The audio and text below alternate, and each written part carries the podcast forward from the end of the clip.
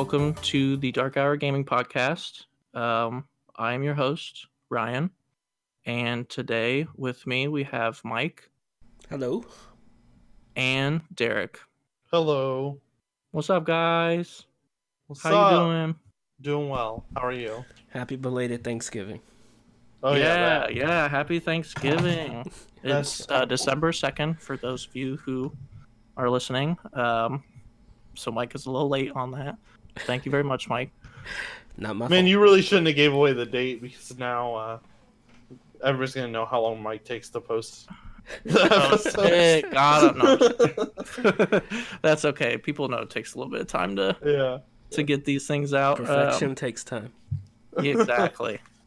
and today we wanted to discuss a little bit about something that you think about, but you don't really think about all that much in depth. And it's honestly, I I feel like it's a very interesting topic to go discussing about for video games, and that's difficulty in video games.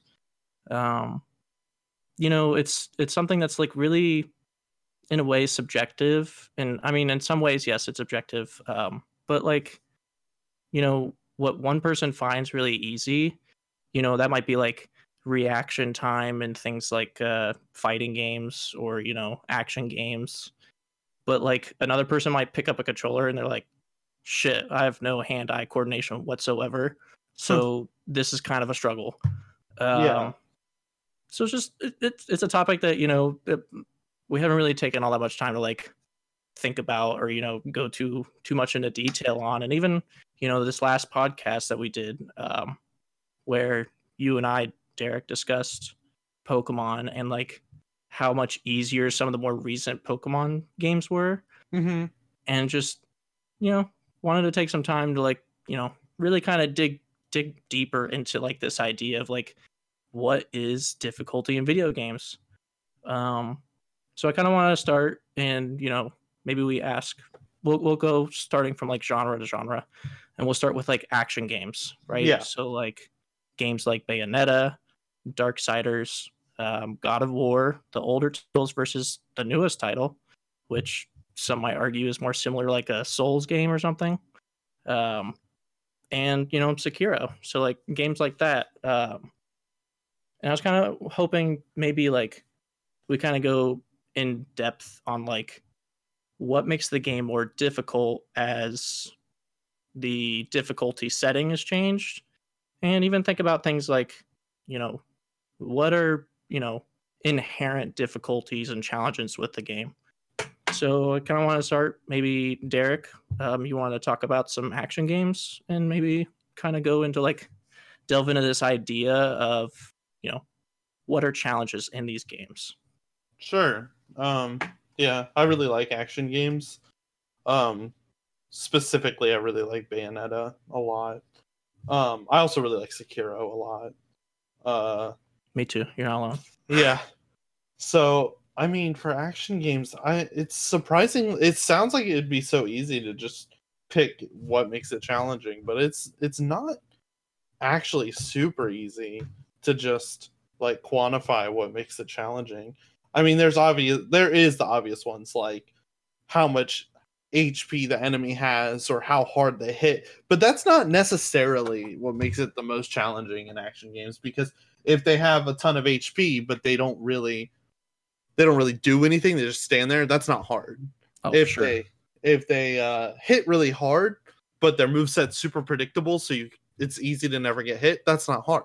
So I guess with action games, a big part of the challenge comes from just how how their AI is, just Mhm. um, and how their move set is, what their range is on their attacks, um, how predictable their attacks are, how um, choreographed is that the right word? Yeah. No, telegraphed, telegraphed Oh, how yeah. their attacks are. Um, so, so I guess that's what would make a big challenge in action games. Um, I, I definitely I definitely agree because I think like you know when you look at games like Bayonetta where they even score you at the end of the at, at the end of the mission and you have to make sure that you're trying to get go after that S especially if you're like trying to go after like achievements and stuff in the game yeah, it's like uh, i mean you need to really learn the gameplay of Bayonetta to be able to efficiently go after that S because it ranks you on specific uh, aspects of the gameplay, right? Yeah, it ranks you on your combo, how much damage you took, and how long it took you to do the fight.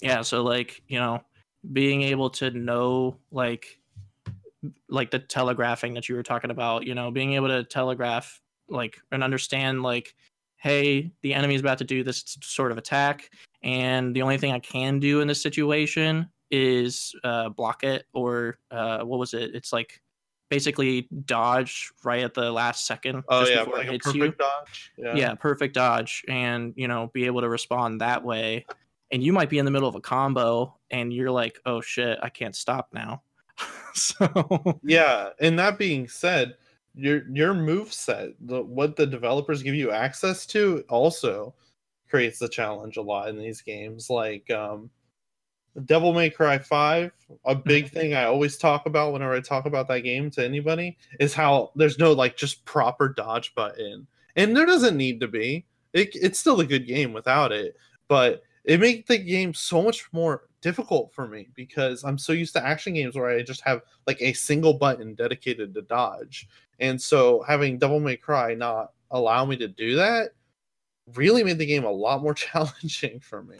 I can only imagine what that was that experience could have been like But people who have played a lot of Devil May Cry, because that's how it's just always been with Devil May Cry, they're used to it and they know they know how to work around that.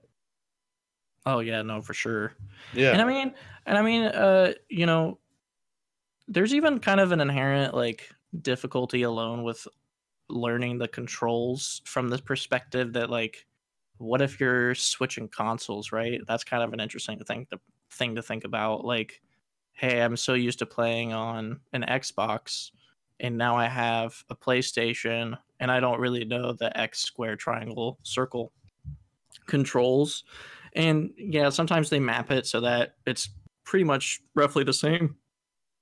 Which is kind of interesting to think about like, you know there's gonna be time to like it's essentially like the baby steps like you know you're playing your first game for the first time and you're not used to this at all and so like you know i pick up bayonetta and i mean when i was playing it i was getting like c ranks like right the the bronze ranks. yeah yeah Yeah. so just getting like a, a poor ranking on missions because it was just like i i don't really understand fully like what am i doing from the perspective of like what is this button tied to?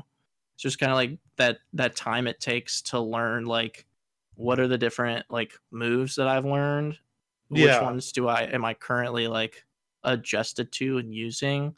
And then it's like do do you feel as though like if i'm playing on a harder difficulty that i need to be a lot more like pick and choosing as to like which abilities that i feel i need to use more or could that just be based around like just like the enemy types i mean it's just really interesting to think about mike do you do you uh play a lot of action games I wouldn't say a lot. I mean, I play my share, but it's it's not a genre that's uh that's like high up on my list of games. You know what I mean? Yeah. And do you feel like that like so when you do pick up action games you kind of find yourself to be like struggling more since you don't tend to play them as much like For sure. You- Um, one of the biggest issues I have is games that have uh that are based on like combos and things like that. Mhm. Or or uh, the other thing I really struggle with is any game that has a parrying system. Like, it takes me forever to get the timing down on any game. I've never like jumped into any action game and been able to like kind of get the system right off the bat. I don't know. Right. I don't know if that's a issue with me or if that's like that's just part of the challenge of the game and they want people to kind of work their way into knowing how to do it. I don't know. But yeah, those are those are the biggest like obstacles for me. Like I don't I, I think it's a memorization thing with the combos. Mm-hmm. Like I can't um and it's the same with another genre we'll talk about later. Um but like memorizing like decent combos. Like I can remember not memorize like one, but like I can't, I can't, I don't have it in the back of my head to be able to do like this combo, that combo, this combo, and things like that. So Yeah. I kind of struggle in that aspect. Well, I guess like, yeah, like uh, I was about to transition over to what I'm assuming is probably the genre you're referring to, fighting games. You're Yes. talking more about fighting games. Yeah, I was gonna transition into that, but like, yeah, it's it's interesting to think about that because like, yeah, you you want to take more time to like practice those combos because that's honestly at the end of the day like i feel like that's probably the only way you're ever really going to memorize them i mean you might be uh like i'll just look at this once and i got this down i'm assuming that most people probably That's probably don't. pretty rare. oh yeah um, Um, I mean, not all action games you'll need to memorize combos though. If you want to play an action game where you don't need to memorize combos, play like Sekiro. Uh, yeah, that or you know even like the older God of War games, um, those Yeah. were hack and slashy as as they could come. True, true. and then it makes it interesting to think like, so in the older God of War games, you know, as you're playing harder difficulties, like, is it does it come down to how well you dodge in that game?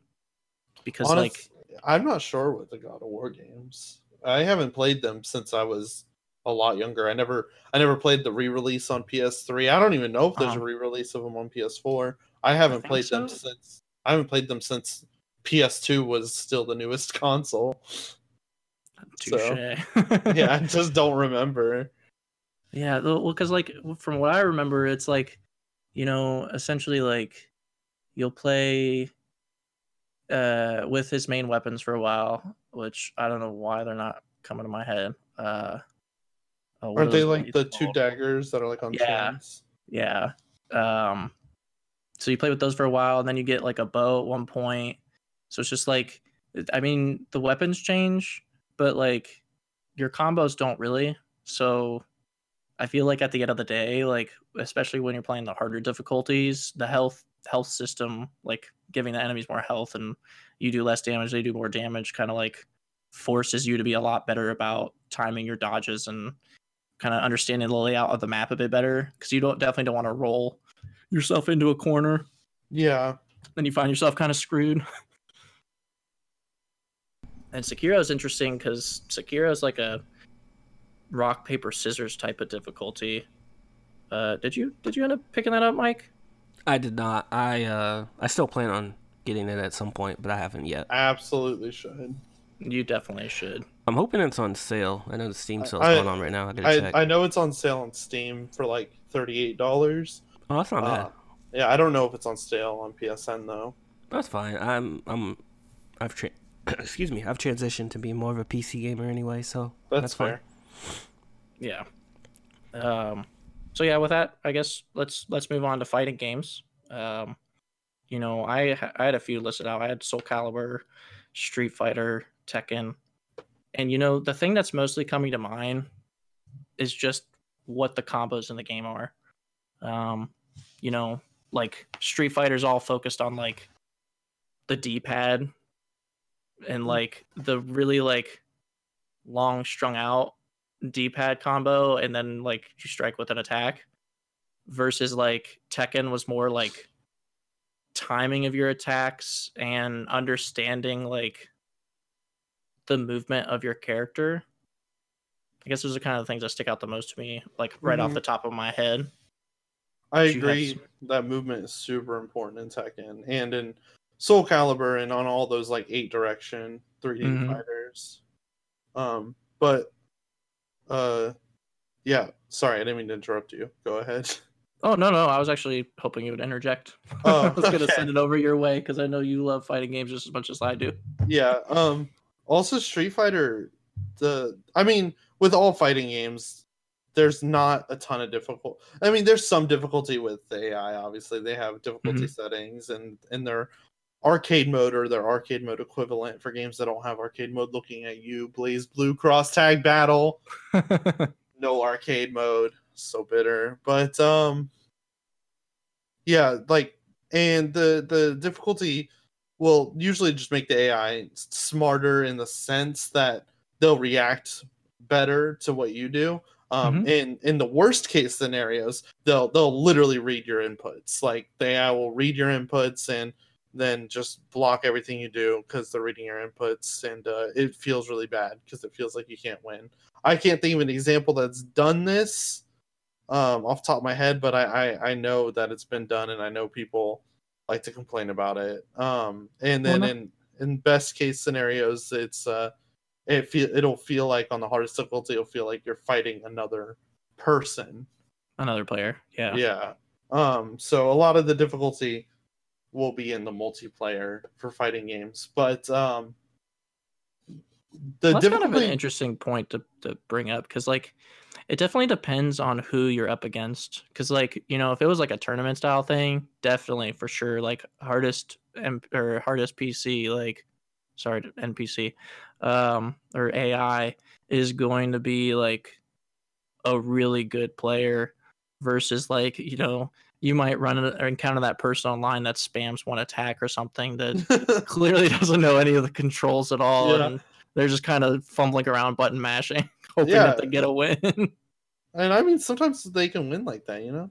Good Good on no, them. for sure i i, I was like I, I know i told you about this derek um i don't know if you were there maybe i don't know but i was playing BlazBlue online and you know i play Hakumen i fucking love Hakumen parries for the win and this person was as rachel was playing as rachel alucard and they kept spamming the attack where it was like uh what were those like rods you know how they throw out Yeah, like a the little, she throws out like a little pig and that hits you and Well, then it turns into a frog. rod a frog yeah Oh, the pig turns into a rod. Yeah, yeah. Sorry, I thought you were talking about the frog that electrocutes you. no no no it was definitely the pig Yeah, yeah, um they kept throwing it at me and running away from me because they knew like if i was if i was in any what close range combat like they got like i got them. And i lost the match them just spamming that one attack the entire time because they were so afraid of me getting close. And i was like son of a bitch. Like clearly i don't know the game controls that well. Yeah, yeah. Well, and then like to to your point, Mike, um, you know, going back to the combo stuff, like it's kind of nice that they'll give you that uh training mode or even like Oh, it's necessary. oh yeah, and like did, did I don't know, I don't remember if the first BlazBlue did it, but like Mm, the like mission mode. it, was it missions cuz it was like they had you learn combos in Yeah. game. Yeah, I mean Um, they, they they a lot of fighting games have those, especially now, and uh, they they have different names depending on the game. But I I typically just call them mission modes. I think that's what they were called in BlazBlue. Yeah, do do you feel like when you're playing a harder difficulty like that and like a game like that, like if you don't know like the combos that basically take out the enemy's entire health bar in like one go, like you can't win? Like do you feel like knowing the full combos is necessary? I mean, Or do you feel is- like you could get away with like I mean, I think this might be a controversial statement, but if it's a good fighting game, you won't have any combos that can take out their health bar in one hit. Uh, a lot of, I mean, there are games that do allow you to do that. Marvel versus Capcom, come on, guys.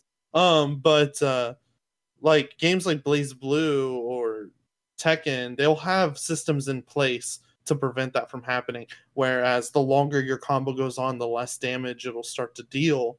Mhm. Um, and uh, once it hits a certain point, you just won't deal any more damage. So if there was like, but there aren't really any infinite combos in the game. But if there was, there's systems in place that even if you're doing an infinite combo, you won't kill the enemy. right. So, um, which is really good because no, that's not fun to just get comboed and have nothing you can do about it. Um, and then, and especially in like BlazBlue, you have systems where if you're getting comboed, there's ways out. Like in Central Fiction, you have like your burst where you push them away mid combo. Um, in Cross Tag Battle, you have uh, your partner switch in and you can have your partner switch in and knock them off you, but it'll take up your entire partner bar. Um, so they'll typically have ways to get out of combos, and combos isn't the only thing that makes difficulty in fighting games. It's really important to know your character and to know Mhm. your character's move set, to understand what moves are your character's anti-air moves, what uh, what are your best neutral moves, what your range is, and it's important to know when to block, when to low block, when to jump. This these are all things that you have to consider, and I would argue they're more important than just knowing a really long combo. You can Yeah. win by knowing short combos. You could win in cross tag battle or in Dragon Ball FighterZ using auto combos as long as you play your neutral game right. Honestly, I mean it's gonna be a lot harder, but you can. Um, That's especially all the way. your- yeah, especially if you use your partners effectively.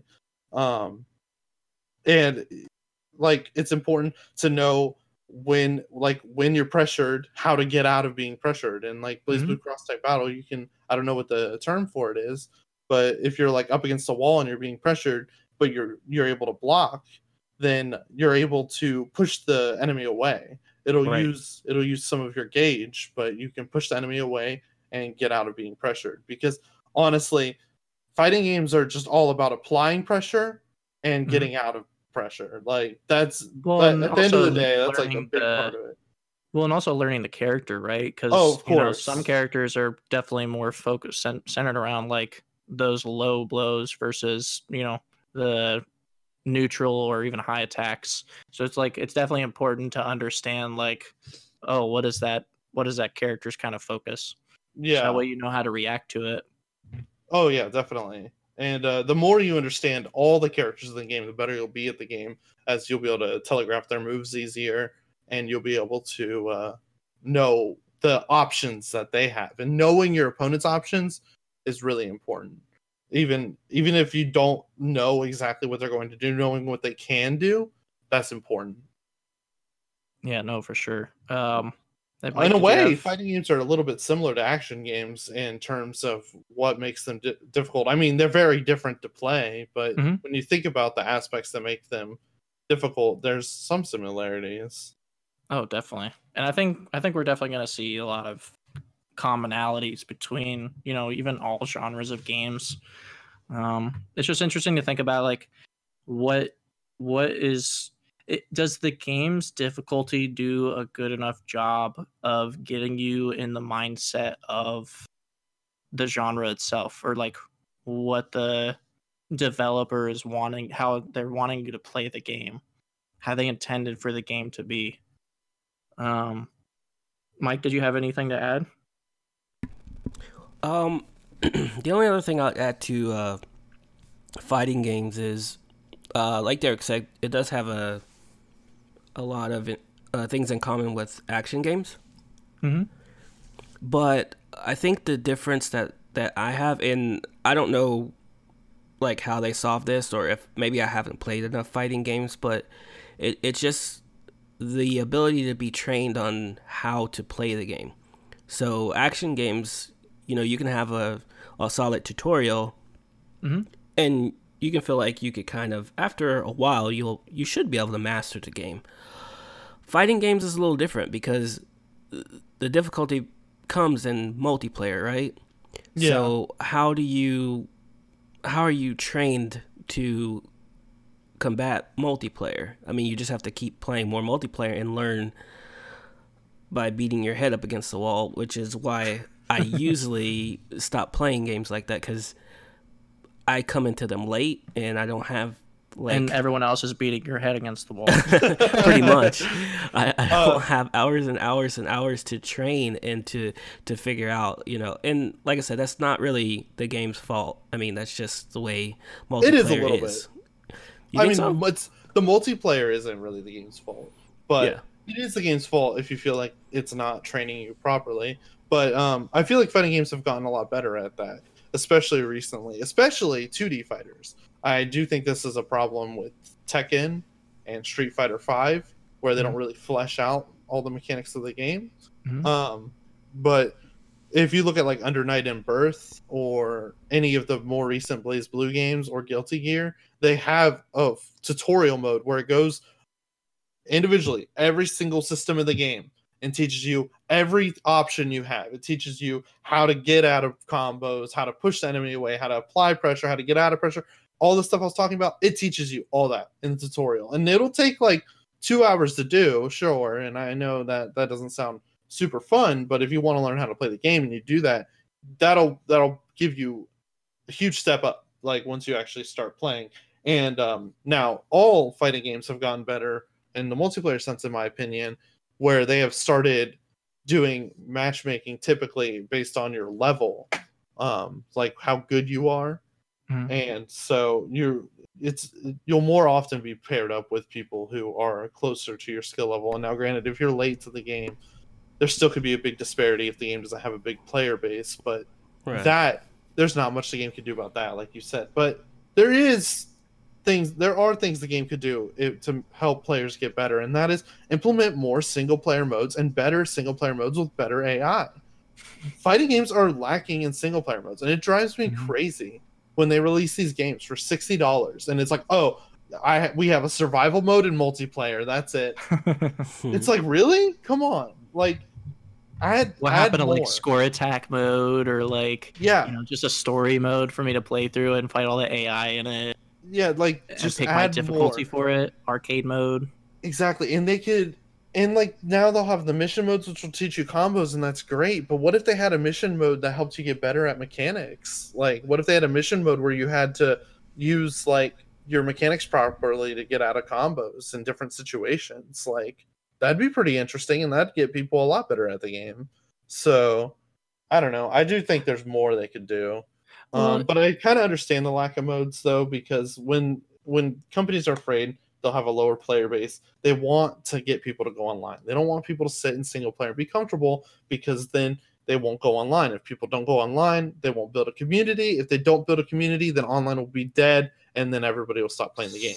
So do you So- think that's kind of why like we're seeing a really big kind of like push for that ease of access where you know I have an auto combo where all I have to do is spam square like four times and I've already done this like drastically strong combo against an enemy like do you cuz like you know older older games like yeah you could get away with like button mashing and stuff or like learn the combos and you're like really good but like no i don't feel like older fighting games really ever kind of allowed you to have that that much of hand holding when it came to like multiplayer in general You're right. Older fighting games don't have that, and it's fair to call it hand holding. I get why you'd say that because I used to say that. I used to think that, and I still kind of think it for Dragon Ball FighterZ. Gonna get a lot of hate for that one, but I get it. Um, well, i think like yeah it well it- it kind of diverts your attention from learning the combos to reacting to the player more So, like, exactly. in in older games it was a bit of both but there's and then now it's more to focused on what is the enemy doing that I can respond to.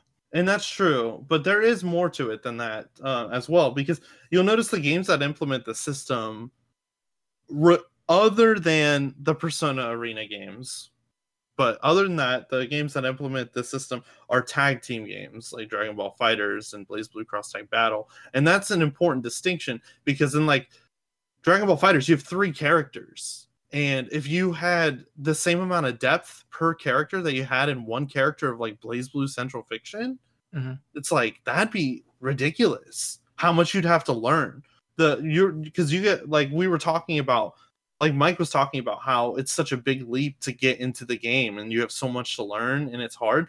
If imagine all the depth there is to learn one character in BlazBlue Central Fiction, but in order to even play the game, you have to learn it for 3 Mhm. Like that's a huge burden, and that would not be easy for people to access. So when team and with so with team fighting games, there's actually not as big of an emphasis on learning combos and this answers your question from earlier where you said do you need to learn combos to be good at the game in team fighting games there's not as big of an emphasis on it since they give you pretty easy to do combo options and then Mhm. for the people who love doing crazy combos you kind of have more options or just as at least just as many options if not more than you would in a typical fighter because you can take these combos and you can come up with new combos other than the auto combo. Plus, you can add other characters into the mix by Mhm. having uh, your support allies jump in, partway combo to um, help you extend the combo further, or maybe you switch characters mid combo. Mm-hmm. Like it adds a lot. Marvel Of, versus Capcom. yeah, I mean, and that makes sense because a Mhm. lot of these games take a, a lot away from Marvel vs. Capcom because it's like the first really big team fighting game, Mhm. but uh, it was horribly unbalanced, like really unbalanced, and I don't think anybody would argue with that. Mike would. Would you, Mike? No. So- so I totally get it when people say it's hand holding, and in a way it is, but at the same time, I, I actually think for these team battle games it's necessary. I don't like it as much. Mhm. Like I I support their decision of doing it, and it seems to make sense. But I will always, always prefer just a one-on-one fighter where there aren't auto combos. Yeah. Yeah. No, that's fair. Um, I think I think we've kind of talked about fighting games for a bit. Um, I was I was originally thinking about maybe we switch over to action RPG, but I also think it might be interesting if we kind of switch it up a bit. Um, since we're kind of we've kind of been on this like, um, you know, so far our challenges have been things like health, um, uh, damage output, you know, um, things like just learning the controls of the game and kind of like you know with these newer fighting games and even older fighting games like learning your enemy and whatnot maybe we move on to like strategy games. Um you know games like i mean pokemon uh things like games like uh, starcraft or warcraft or even like league of legends or dota type games and um you know kind of games that kind of focus a bit more on like I guess taking the time to think out your moves versus something that's a bit more kind of like in your face and responsive. Mike, do you have any uh, strategy games you'd like to talk about Um. And how they kind of implement difficulty in the game? So, I just no game specifically, but like on a basic level, uh, you know, I do like strategy games. I do. What I enjoy about them is is what makes them difficult is the time it takes in order to master them, and it's not something like. I guess I can't judge all strategy games like this, but like most strategy games, you sit down and you have to process, you know, how do I go about completing this task or you know defeating this enemy or you know what whatever, you know, if you're playing like something like let's say civilization um you have to you have to th- I guess it's just the process of thinking like you have to actually like think about like how do I go about do because there's certain ways to win have, you guys both play civ right Um, Uh, I play. too much. I play Endless Legend more than I play Civilization, but it has very similar gameplay. It's just a fantasy setting instead of a historical setting. So do they give you different ways to go about? yeah, you have winning? like economic victory or um like uh diplom diplomacy victory or like I forget what they're all called, but like or Yeah. victory through war. But yeah, Diff- yeah. different ways. So that, Yeah. that that that's what I enjoy, and you know that's the difficulty of it. Like, do I go for a diplomatic victory? Do I go for, um, do I just you know destroy these other civilizations? Things like that. So like, it, it takes a lot of thought process on how to go about that, and then you know how do you complete that task before your your enemy does. So, um, I it, it's it's less difficult than something like let's say a fighting game where you know you have to react to the the enemy uh like right away like you have no time to think and, and process what you have to do so i think i mean even though I disagree, by the way, just so you're aware while you're giving this opinion. which I way? also I Disagree also with- disagree. 'Cause disagree you said one it's you said it's less difficult. I disagree. Oh oh you think it's oh well see It's a different type of difficulty though. So Yeah, it is. makes Sure. sense. It makes sense we would disagree. so like- yeah no no no okay before we go on let, let's talk about that a little bit so you think it's it's less difficult to I think it's re- more react difficult. Oh yeah, yeah. I think reaction time difficulty, like reaction based difficulty, is less difficult than strategy in certain strategy games. that's Uh, interesting maybe I'm bad at strategy. Maybe Yes, we we both are terrible. I mean, I don't think I'm completely terrible, but what I do know is that when I play against my friends in strategy games, I'm not betting on myself, and Ooh. I win. I win that bet. Good work.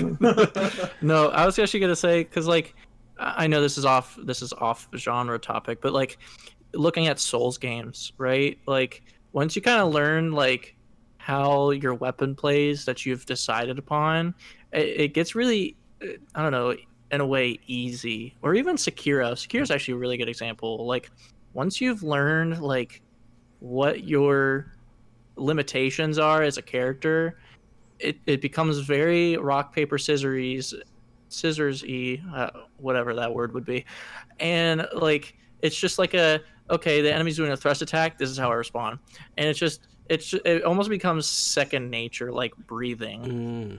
because of how quickly you, like you just need to react and you just you know that's how you need to react yeah. Whereas, like for me, when it comes to like a game like StarCraft or Warcraft or you know any sort of strategy game, Mhm. I I feel like I need to think so far ahead, and I can't really do that. and Or you need to be able to is the adapt. example. Yeah, like Civ, like there's so many things to consider on how you quote unquote win the the match or Mhm. win the game that like I get lost. Like, wait, what do I want to focus on? How do I So- need to focus on making sure that that happens? Those So, are yeah. like thoughts that seem like they might be simple, but for me, that's just like out of this world. So those are two different things, right? So you have a game like Civ, right, um, where you actually have time to think about you know your course of action and you know how you want to go about doing things. Something like a StarCraft, um, you don't really have that time. So Yep. You're going to have to decide right at the beginning of the game in StarCraft. Okay, what? How am I going to do this? How am I starting? At least you have Yeah. to be willing to adapt. well, yes, you have to adapt later on, but you have to. You can't. You can't go into the game being like, mm, yeah. let me let me kind of let me kind of just be middle of the road and think. Do you know Okay. what what how do I want to do? You have to pick one way, and then after you see what your opponent's doing, you Yeah. you try to counteract and or you go all out on what you were playing in the first place if you if you made a correct guess. It's also kind of like a rock paper scissors match. You know what I mean? It is kind of. It's interesting. So, yeah, those are two different things. I was thinking more of like games like Civ, where you have that time and Mhm. you know the different ways to actually win. But when I have to make like on the spot decisions, like I'm I've never been good at like I was okay at like Command and Conquer back in the day. Uh, I was okay at StarCraft. I was never great. Um, but Which were the best. no, it's decent. Uh, but I I've never achieved that level in uh, fighting games or uh, I won't say action games. Action games I have been decent at, but uh, like fighting games, I just can't think that fast. I have I don't have that twitch reaction like that. I mean, if you played StarCraft, I think you could do it if you practice because I think StarCraft is like one of the hardest games, like, like at all, like because you have to be able to think grand, like at least kind of grand strategy, kind of like with Civ, but you have to be able to do it fast, and you have to, you have to be able to think strategy quickly, and you mm-hmm. also have to react quickly to what your opponent's doing, and Sure. you have to be able to like there's a reason why a big judge of how good you are at StarCraft is how many actions you can take per minute. Right, Like- right. So How That's true. how uh so like how different would you say that like Warcraft is from StarCraft and uh, how do they switch it up like how do they implement like the different difficulty settings I guess like are they quicker at you know implementing their strategies like how how does that kind of kind of work I don't have very uh I don't have a very good knowledge of Warcraft. I never played it. Um Same. so it's hard for me to Oh, okay. say. I was more of a StarCraft Command and Conquer um player. same. So I guess I was under the impression that StarCraft and Warcraft were very similar They just different are. races it could be. I, don't- I one's don't know. sci-fi and one's fantasy I mean, I know they're similar, but I don't know where their differences lie because, like, Right. Yeah. like Mike said, I also haven't played Warcraft. No, that's fair. That was just kind of for my own curiosity. But like, yeah, like Gotcha. if you're playing like different difficulty settings, like what kind of changes in like a StarCraft match? Um, do you want to take this, Mike? Uh, You probably should because like I didn't play a ton. I, you know, I played through the story, but I never changed the difficulty. Um, Mhm. So I can really only talk to the difficulty between like, um, you know, multiplayer matches and matchmaking things like that. Yeah, I've never played the story. I, I just play. I either play bot games or I play multiplayer online. And I Mhm. was playing a lot of StarCraft a couple months ago. StarCraft's one of those games I get into, and then I play it for like a couple months, then I get out of. Mhm. Yeah, but uh, so for difficulty, it it does just mostly change uh, AI behavior and their strategies. Um, if you're playing on like very easy, it also changes like how fast, how fast they do everything, how fast they start building, and their production times and all that. Mhm. So if you're playing on like very easy, they're gonna be really slow to start building anything. So They're it's also a matter of efficiency. yeah, they're also not gonna like scout you out. They're not really gonna apply pressure to you. They're just gonna kind of do their own thing, build up their army very slowly. So you can win. You can win very easy in StarCraft by just like building, build uh, as soon as possible. Build your first uh, building that lets you build units. Build like two combat units. Send them over to their base. You win. Like that's how very easy it is. But then as you get to the harder difficulties, like you get to like hard, uh, it very easy, easy, normal, and then like hard. Once you get to like hard, they'll actually start pressuring you. Like and just within a few minutes of the game, if you don't have any defenses, they'll already start having some combat units at your base. Mhm. Um, and uh, it gets it gets even worse from there. If you're on like very hard, they'll be pretty much like as efficient as they can possibly be. But like, I mean, not as efficient as they possibly can be, but as efficient as like a human person could possibly. Yeah. Um, It's actually really interesting to think about because like it, it kind of makes you wonder like how how well does that gradual change and like efficiency of the team like how well does that transition your mindset to be catered to like all right i need to think fast like i don't have time i basically need to already know this is the exact strategy i'm going to implement and just go with it yeah. and like it, i mean would you feel like maybe that's more so encouraged from like online play I mean, I think that playing against AI will teach you to um, get out your strategies. It'll teach you to basically practice your strategies. Think of it like practicing a combo in a fighting game, but yeah different. Uh, but it'll get you to be more efficient on your strategies and to get your production times down because it's all about getting your buildings up as quickly as possible, getting your units out as quickly as possible in StarCraft. Um, so it'll teach you to be more efficient playing against AI, but I feel like. And I mean, I haven't played a ton of like very hard matches because I Mhm. lose very hard matches, so I could be wrong. But I feel like it won't teach you to uh, adapt your strategy like like playing a human opponent will because when you're playing against a human opponent it's like if if that human opponent's doing a strategy that doesn't work they're gonna switch. And then once they switch you need to also switch um switch up what you're doing. Uh, you need to adjust accordingly. And the ai doesn't seem to adjust to you. So ai ai basically picks a strategy it does a strategy from what i've Mhm. seen and uh, if you can beat that strategy you win they're not really going to adjust that much interesting so Yeah. there's a so there's a big difference in like that reactionary gameplay of um you know online play whereas hypothetically speaking if you're saying that the ai stick to like one strategy for like you know very hard mode or whatever Mm-hmm. then maybe it's like one of those like it knows it has that one base strategy and once you've learned it you know what to do every time basically Yeah, I mean, it's possible. I mean, it's not like they just have one strategy they'll do.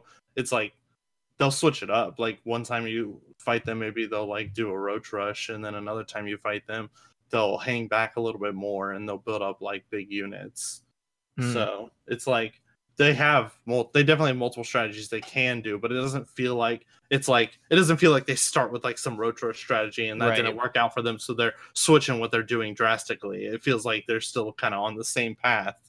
They just took that loss early. yeah i feel i feel like whenever i play like uh real-time strategy like strategy games like that like i can't grasp like what's useful to me and what are ways that i can basically divide and conquer i feel like i just get so wrapped up in like because like I'm so used to playing games where I only have to manage one character that like if I have to manage a whole army, I have no idea where someone should go, who should go, what's good and responsive to this type of enemy unit, and it's just like it just gets so overwhelming in the amount of like information I need to process in my brain. Whereas all I need to know is a couple moves.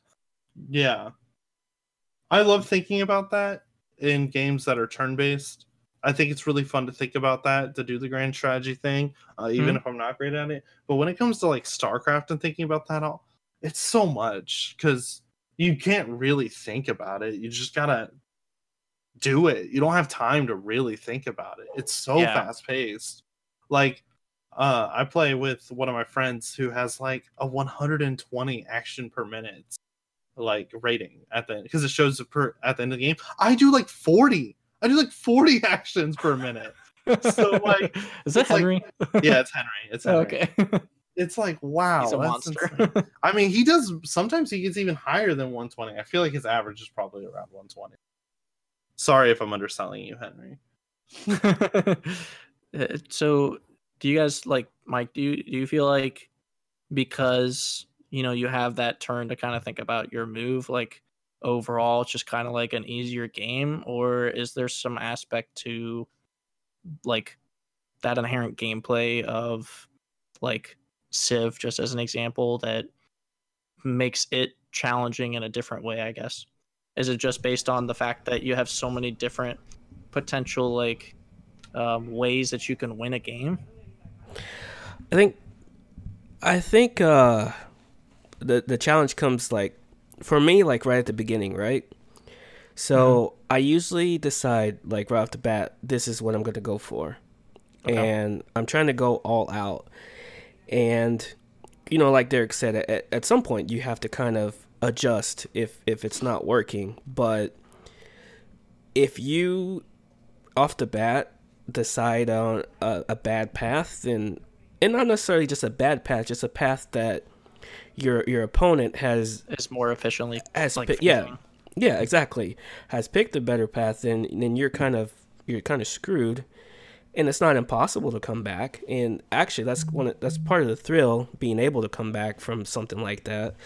I don't know if you've had any matches like that derek where No, definitely, definitely. or you feel like it's it's almost over and then you you survive and you're able to uh because normally for instance like if your opponent comes out you like early game and they totally destroy you but they've thrown everything they had at you and if you're able to defend that then if you can rebuild quickly and get to them then they're screwed because like I said you can't really send like half an army out right Mhm. you you got to go all out. If you're gonna attack, you got to attack. You can't like leave half your army back to defend, or you're you're probably not gonna be able to, you know, defeat Take a, a decent yeah, Yeah. a decent player.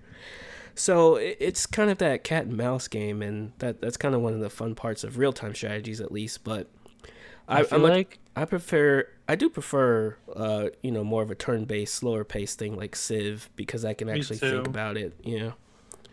yeah, I feel like if I were to play Civ, like you know, well, me, you, and Jeremy tried playing a match at one point. We didn't get all too far, but like Jeremy was taking all the things that I wanted to build, like the pyramids and whatnot, and it was just like I feel like if I were to just play a match by myself, like if I wanted to take a route and then I saw like later like oh shit, like one of the opposing civilizations is is already like way ahead of me in this. I feel like I would just I would just feel like it's just game over already at that point. Like because I feel like I guess I don't because I haven't really played all that much Civ, but like it's it's almost like a I feel like there'd be just a slow burn to the end of the game basically where I see myself losing way ahead of that losing point. so it's Yeah, just no, like, that, that's that's it's watching possible. my demise happen. I mean, it's possible that if somebody's really ahead of you in one aspect, that they are just being more efficient and they might just win. Like that is definitely a possibility. But it's also a possibility that if somebody's way ahead of you in one aspect, they might be way behind you because they're in another aspect because they might be neglecting it. Like Mhm. if somebody's way ahead of you economically, it's like well, well, what are what are they doing? It's like, why are they so far ahead? And then you realize, oh, they've not built an army at all. They're neglecting their military. So just Exactly. And so then you go and you attack them. Yeah, and there's stuff like that. Like you you see what their strengths are, but you also got to look at what their weaknesses are, and you can use those weaknesses against them.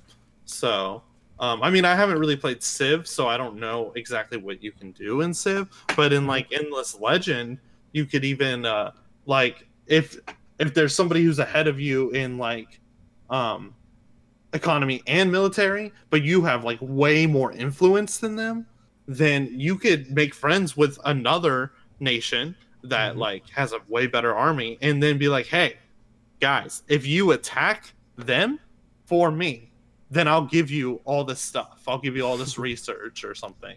And then they'll be like, "Okay." And then they'll take out that threat for you and you'll be like, "Thanks, guys." Yeah, that's uh Civ definitely has that that as well. Yeah. So there's like some interesting things you can do. So it's it's it just because someone's it's if you ever try to play it again, just remember just because someone's ahead of you in one round, that doesn't mean they're beating you. Not Yeah. necessarily.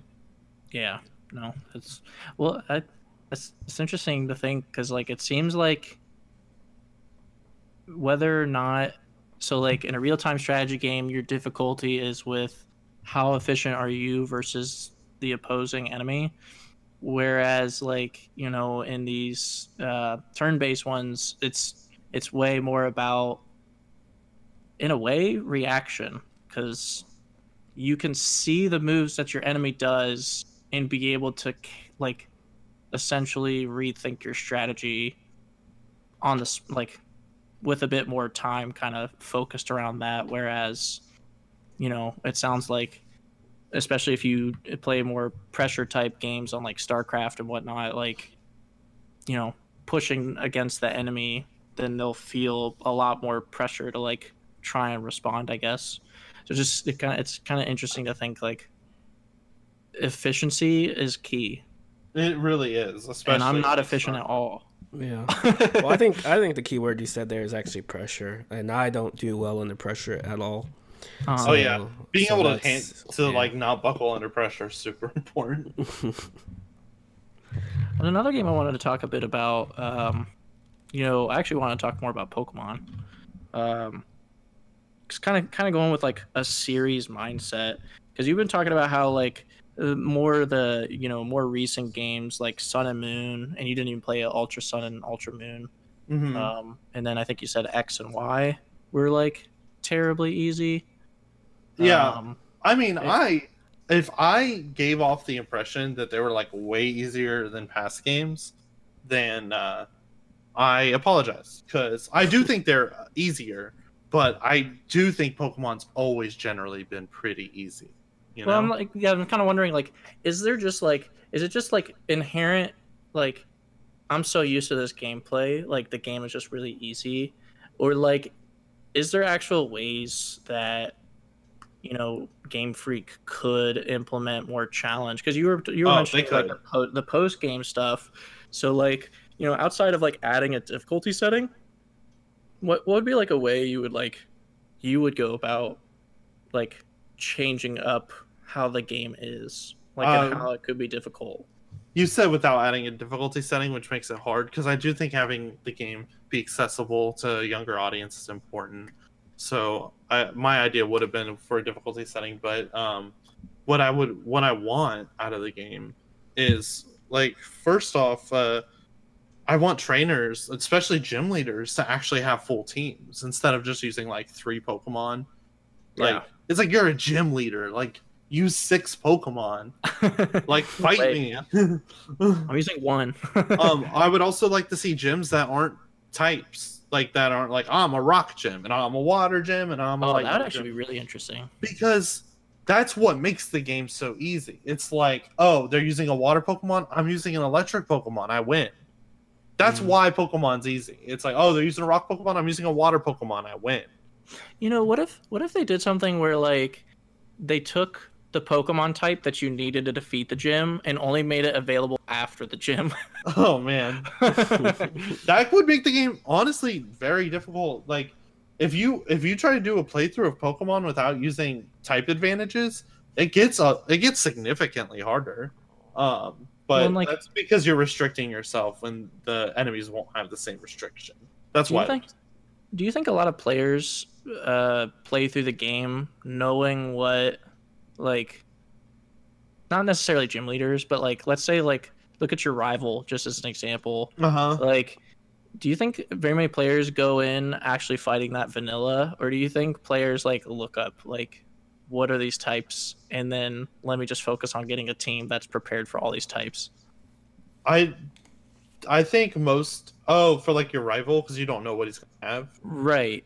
Oh, okay. It's like Well, it's one thing to go into a gym and you're like, oh, as a psychic. Type I don't gym, think so people I know... really need. I don't think people really need to look it up because um, on top of it just being easy for type advantages, Mhm. uh, a, another problem is that uh, the Pokemon trainers don't make the best decisions. It's like, oh, my my Jolteon has one HP, and they they uh, they throw out they throw out a water type Pokemon first off. So okay, I'm super effective against it, but my Jolteon has one HP. So if they have more speed, they can just like one shot my Jolteon, you know, Right. not have to worry about it. But then they Quick use attack. growl. They use no, they use like growl or something that doesn't do any damage. So then I one shot their water Pokemon. Like their their trainers make stupid decisions a lot. So they need to like upgrade like the AI and the Yeah. AI intelligence. yeah. So I mean, they don't always make stupid decisions, and as you get further in the game, they'll make better and better decisions. But it's So- like, so, so I've been I've been thinking, you know, most of this podcast actually about about this. Um do your answers to a lot of these questions that we've been talking about and asking ourselves is it based primarily on your familiarity uh, how familiar I can't even talk right now Familiar. you are with with certain games like you know i listened to you talk about pokemon and do you find like it you feel like it became easier over time um or is it just like like I said, I think the the games bat? have always been pretty, but uh, I do think they've gotten easy. But sorry, I didn't mean to interrupt. no you. no no no that that's you? all i just i can't i i find it hard to separate the two um because the more difficult games for me seem to be the ones that i'm not familiar with Right. and I haven't taken the time to actually learn. So, like for instance, um, not that we need to talk about this genre at all, but sports games. I can pick up a sports game and like even if I, I haven't played Madden for years, if I were to pick it up right now, I'd be fine. Or you know NBA 2K because that's what I grew up playing, and um, I'm just so familiar with it. It just I don't want to say comes naturally, but like I've grown grown accustomed to it, I guess. hmm And so, like, I don't know. I wonder that with Pokemon because when I the last time I played, which I think uh, we talked about, was Black. I'm not sure what year Which that is was. yeah, yeah. which is honestly a really good game and series. Okay, so for instance, would you call that? I don't. I don't want to keep saying an easy game, but would you? f- Did you find that was more one of the more easy Pokemon No. to get into? That's one of the harder ones, actually. Okay. Um, okay. I mean, I still, I personally didn't have a ton of challenge getting through Black, Mhm. but it's definitely harder than Gotcha. like Sword and Shield or um, even Red and Blue, in my opinion. Uh, Black and White was a big step in the right direction of difficulty. Um, What do you think made that more difficult? Uh, I do think a big part of it, honestly, and this is going to go right into what you were talking, Mike, about familiarity. A big part of Black and White was like their whole thing was it's all new Pokemon. They're like, this is 151 Pokemon again, like in Red and Blue, but they're Mhm. all new Pokemon, and you can't transfer your old Pokemon until you beat the game, which means all these Pokemon are unfamiliar to everybody who is uh, who has been playing Pokemon this whole time. Like if you've been playing Pokemon since the beginning, you still don't know these Pokemon. They're brand new, so you don't know their ins and outs. You don't know their weaknesses unless you look it up, and that does make the game significantly harder. Because, like I said, if you have type advantage, you kind of win. That's how Pokemon works. But if you don't know the type advantage, that will make the game a lot harder. And so I do think that was a part of it. I want to say that the AI was a lot better in Black and White than it was in other Pokemon games, but I can't I can't confidently say it was without going back and like actually thinking about it while playing it.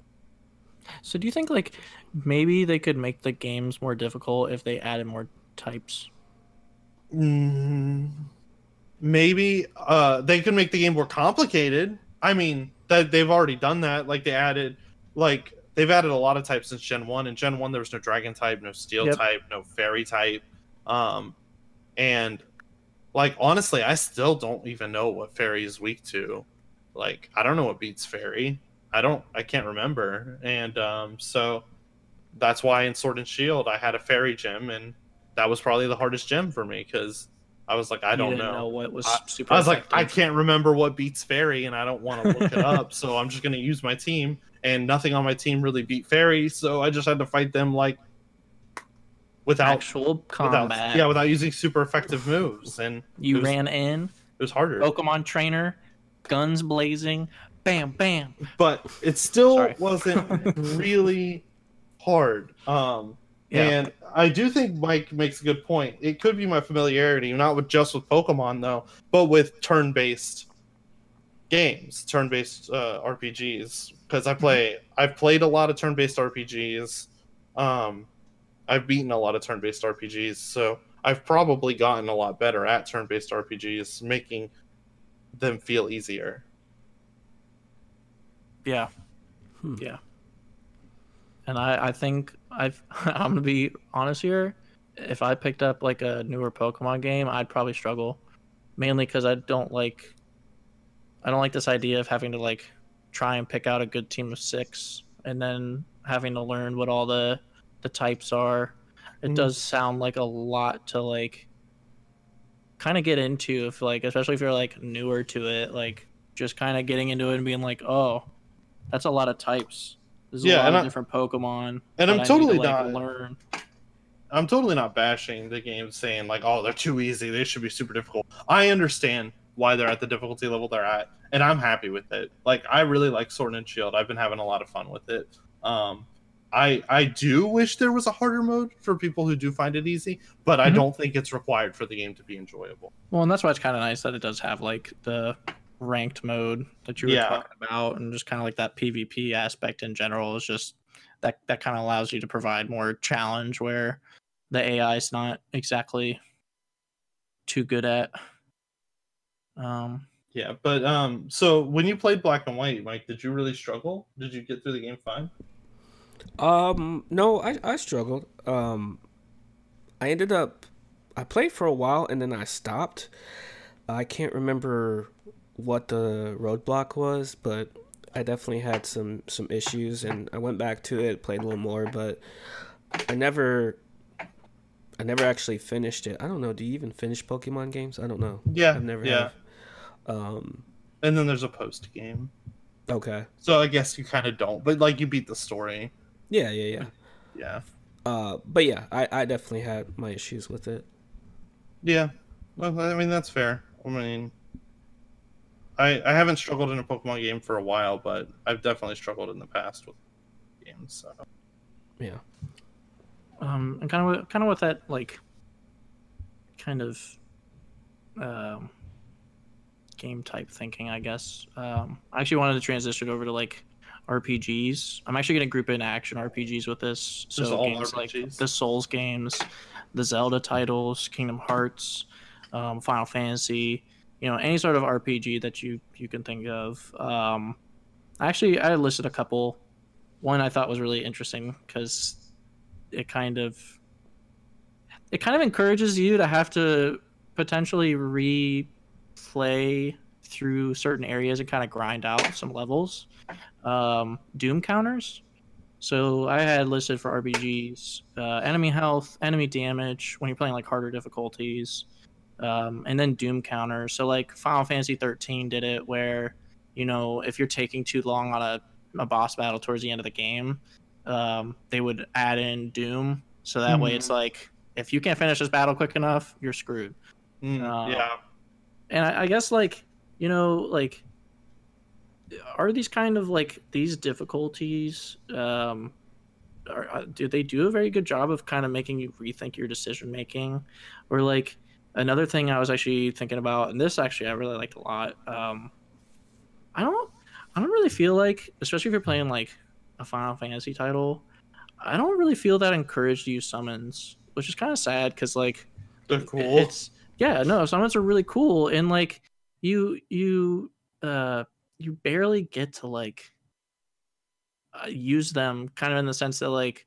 it either uses too much of your MP or like you need to get a whole gauge up to be able to use them, but like you don't want to use it on a regular combat scenario because oh look at that the next fight was the boss fight so now i kind of wasted it. So like you know like do things like the doom counter and like enemy like just kind of like how enemies do more damage or might have more health like especially uh persona games right Hmm. when you're playing on harder difficulties for persona games like do you feel like when you're playing on a harder difficulty you feel encouraged to make use of those things like does that make you really rethink like Use of which how you're going Persona. about combat like uh when you're playing like a hard difficulty and like I, I feel like almost like you're kind of forced to make use of um personas that the enemies are weak to Oh it's yeah. hilarious that i brought up persona considering how similar in a way to pokemon it is I was thinking about that the other day. I was like, I was like, as a kid, Pokemon was my favorite game.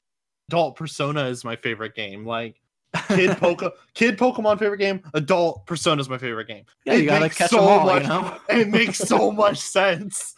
so it's just like do, how do you how do you feel like when you're playing harder difficulties on in like persona just as an example like how do you feel like those force you to rethink how you play combat scenarios or does it just force you to grind to a higher level Um, I've never won for really grinding. Uh, I don't grind usually, but uh, I'm gonna. opposite. I, I, I just I'll get into my issues with grinding in a little bit, but I want to actually we'll go back to Persona because I, I really want to talk about Persona, but I want to start with talking about the Doom timer from Final Fantasy 13, um, where because I think the Doom timer is a really interesting idea, and I don't think very many games ever have done it. I don't know, and I can't think of any games that have done it besides Final Fantasy 13, but uh, um.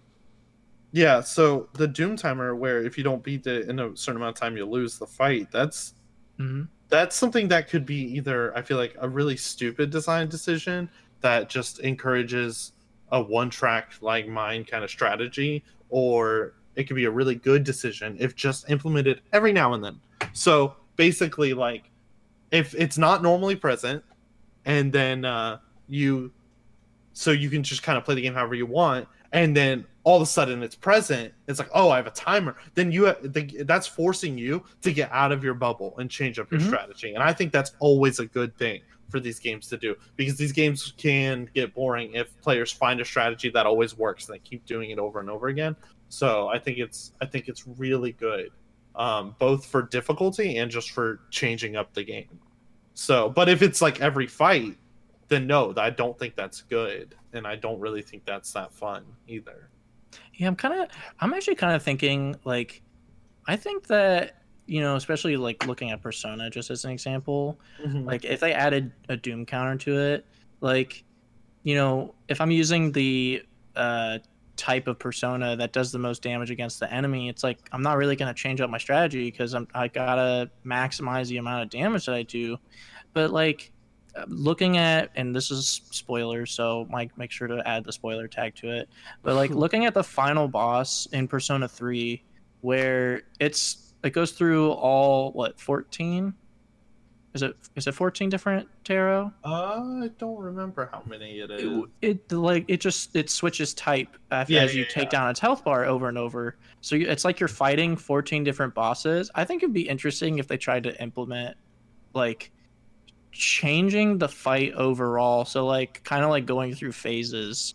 Um i kind of like that when they implement that in rpgs where they switch up that like you need to rethink how you're fighting this battle overall because I you absolutely can no love that. longer stick to the same thing and that is a big reason why I like Persona so much because I don't I don't actually like Persona so much because it's similar to Pokemon. I it was like the other day when I had relation that's similar to Pokemon, even though it's so obvious. I just realized it like the other day, um, and yeah, that's what I love about Persona is I feel like, and like not to bash the whole entire turn-based battling like system, but I feel like a lot of developers just like don't make it difficult enough and persona does like It's just hard, and they make you change up your strategy, and they give you a lot of options. They and they don't make useless moves. Like there's mm-hmm. no move in Persona that I've seen where I'm like, that's a useless move. You never have to use that. But there's so many of those in like Final Fantasy or in Pokemon. It's like you'll never touch that move. Just don't touch it. It's stupid. Right.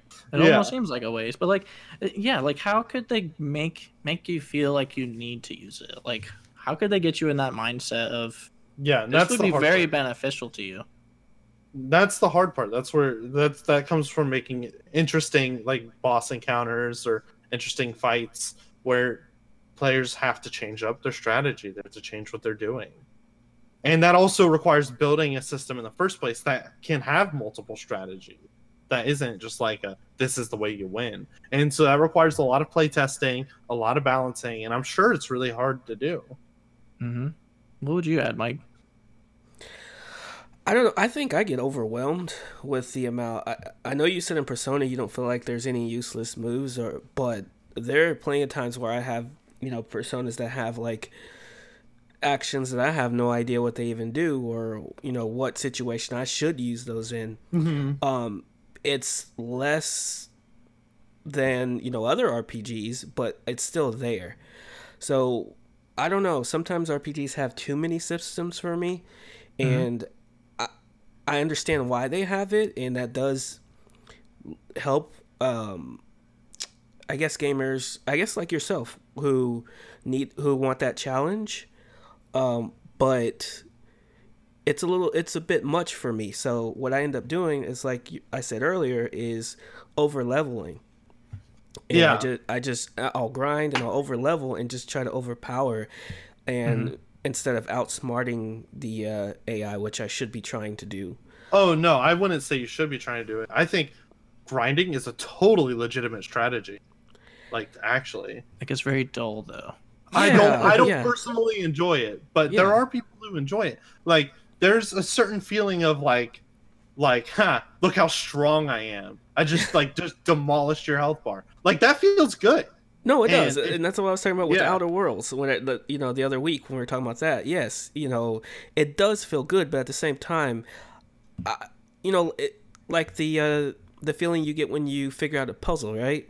Yeah. You know, you figure out that you outsmarted this AI, and you know, I, you know, I've I've countered you, or I've, uh, you know, I, I've done a move that that us as actual smart move, and not just you know overpowering you. So Yeah, that's me, the that feels feeling I like. yeah, Oh, I agree. To me, that feels better too, and that's why I, I actually actively try to be under level in RPG. Hmm. Like, not even of level. I want to usually be under level. Like, I, I think last week I talked about how when I got to the end of Pokemon, I was ten levels below like the the final battle of the game. That was on purpose. I avoid a lot of trainer battles. I don't fight any wild battles at all unless I absolutely have to. Um, And I do the same thing in Persona. I avoid a lot of fights, and I don't do it because I don't want to fight. I do it because I don't want to be over leveled. And I'm I'm actually if I'm actually usually scared of being over leveled. I'm like I don't want to be over leveled. Because then you're gonna go into the battle and it's way too easy, and then you're Yeah. like, wow, Yeah, that was it. yeah, you know, you know another thing is like um you know if you have like a, a long battle right like usually the later in the game you get the the more intense battles get and if if i'm fighting a battle for like half an hour or or mm-hmm. whatever. And you know i'm getting the the boss down till its final form or you know it's it's low health. And then you lose it just like it's like a gut punch to me. And i'm just like Oh, yeah. oh my god really? Like i so i have no. to do this all over again? Out of curiosity, does that make you feel like twice as good when you win, or does it? Do you think it not really? It doesn't really add to how you feel when you. I I think it does personally. I do too. I do too. But 100% yeah it, it, it adds to it but that, that feeling is, Is it- so but is it rare for worth me no it's definitely worth it like if you could do it but like it's it's like so rare for me it's like yeah, you know 95% of the time i feel like you know i've already like over leveled or uh, you know I, I might even go online and read a uh, a strategy on you know what persona I should bring into this battle or whatever bef- before I even do it, which definitely takes away some of the thrill. hmm So It's I kind don't of know. Maybe I just got to get good. I don't know. I mean, it's it, I I don't know.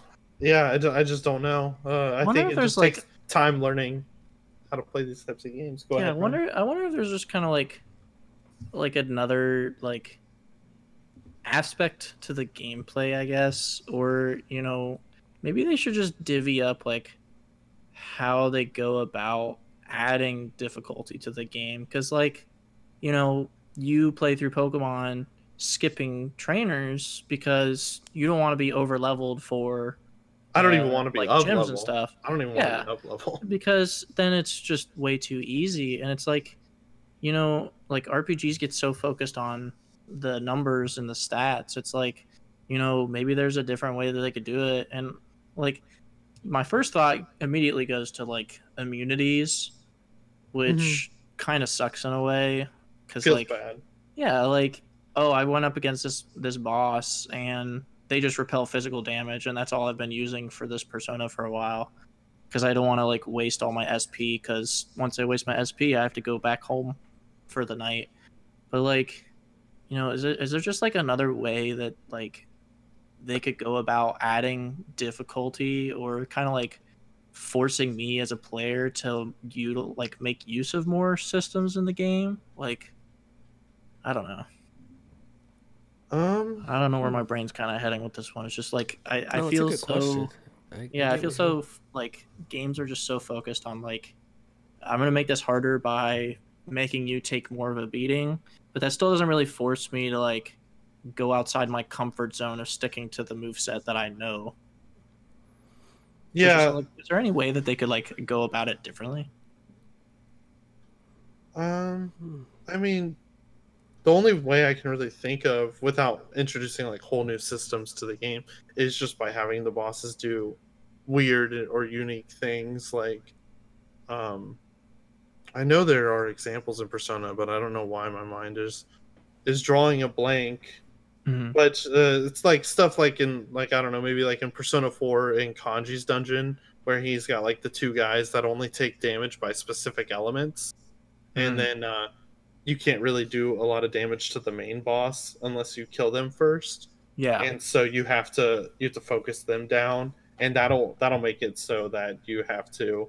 Um, and like, let's say one of the guys only really takes damage to ice, um, or fire, maybe. Like, let's say fire, then uh, then your whole then your job right then is protect your fire caster and Right. cast your fire spells and um then after you kill that guy it's like oh well this next guy he takes damage from i don't know like lightning or something it's like protect your Mhm. lightning caster but i don't think that's quite the change up you're looking for that's not like the level of change up you're asking for yeah, because like So- uh, just kind of like as a uh, it's not exactly an applicable example but like it's it is kind of interesting in that it definitely adds a lot more value to exploration which someone might not necessarily want to do but like in demon souls um when you're in the tower of latria in world 3-1 um if you don't kill that one random guy outside of the boss room you can't kill the boss so you might have gone to the boss room not knowing full well that you can't win because they're just to keep reviving her. And it, so it's kind of it's interesting that it adds the value of like oh, well, now I'm being encouraged to search more in this world. Um That's interesting, but it's also it could also be a point of frustration. Imagine if Mhm. you're having a really hard time with that boss. oh yeah. You're like you can't beat it, and you've tried like 20 times, and you're like, yes, I finally beat it. Then she revives, and then you're like, oh my god, there's a second part. So then you try like 20 more times, you beat her, and you and then you're able to barely beat her a second time. You're like, yes, I did it. And she revives again, and you're like, what the fuck? So then you just spent like four hours fighting her, and you only just now realized, oh, I But missed then- something. Yeah, but then like then you can look at it from the perspective of like, well, this is kind of forcing me to want to do more searching before I go to a boss battle versus rushing in. You know what See, I mean? If if if I was in a situation where I beat her like in a, just a few attempts and then that happened, I would agree. That's how it would make me feel. But if I if I struggled wasted really your hard- time. Yeah. yeah, that would make me turn off the game. Yeah, to me, more, it seems like more of a gimmick than it does like a uh, a way to alter the difficulty of the game uh, and the player's way of No, that's for thinking. Um, it is interesting though, in the sense that it doesn't hasn't really been done. It is, and uh, I think it'd be better served if you just made the boss more difficult. Um, if you didn't do that beforehand, versus impossible. Um, Honestly, that boss isn't that hard though. To be fair, Oh yeah. yeah. to be fair, So I mean, that's that's would have been a cool thing if you you know if they just increased the difficulty by, uh, you know, that's you know fifty percent or any you know any sort of degree if you if you didn't complete that task before you went into the the boss fight. Um, yeah. So uh, you know things like that actually frustrate me, and that's that. I don't know if they give you a good way to learn that you need to go and do it, That was going to be something I brought up too. or if you have to go and like read a a, a fact online or something.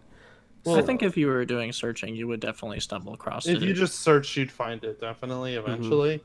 But I do think that teaching players is important, and they don't really have a place where they teach you. Now, I think it would have been really cool if like they had an enemy before the boss, just like a normal enemy, and you it could be a little bit harder than just like a super basic enemy, but still not not too difficult, just an enemy. And you kill it, and then it revives, and you're like, what? And you kill it again, and it revives again, and you're like, what? And then pretty close to that enemy pretty close to that enemy or in a path you have to walk down you uh, see like the guy you find the guy who is reviving him and then you kill him and then you kill the enemy again the enemy stays dead and that's the teaching moment that's when the game taught you like oh there are enemies who revive these guys yeah. so i have to keep my eye out for that and if the game just taught you that one time before fighting the boss then uh, i do think that would get rid of pretty much any frustration aspects I um, feel- that could be there I feel like, uh, like some like the Souls games, uh, purposely don't telegraph things like that. Um, in Well, kind it's of very want to- it's very encouraging for learning.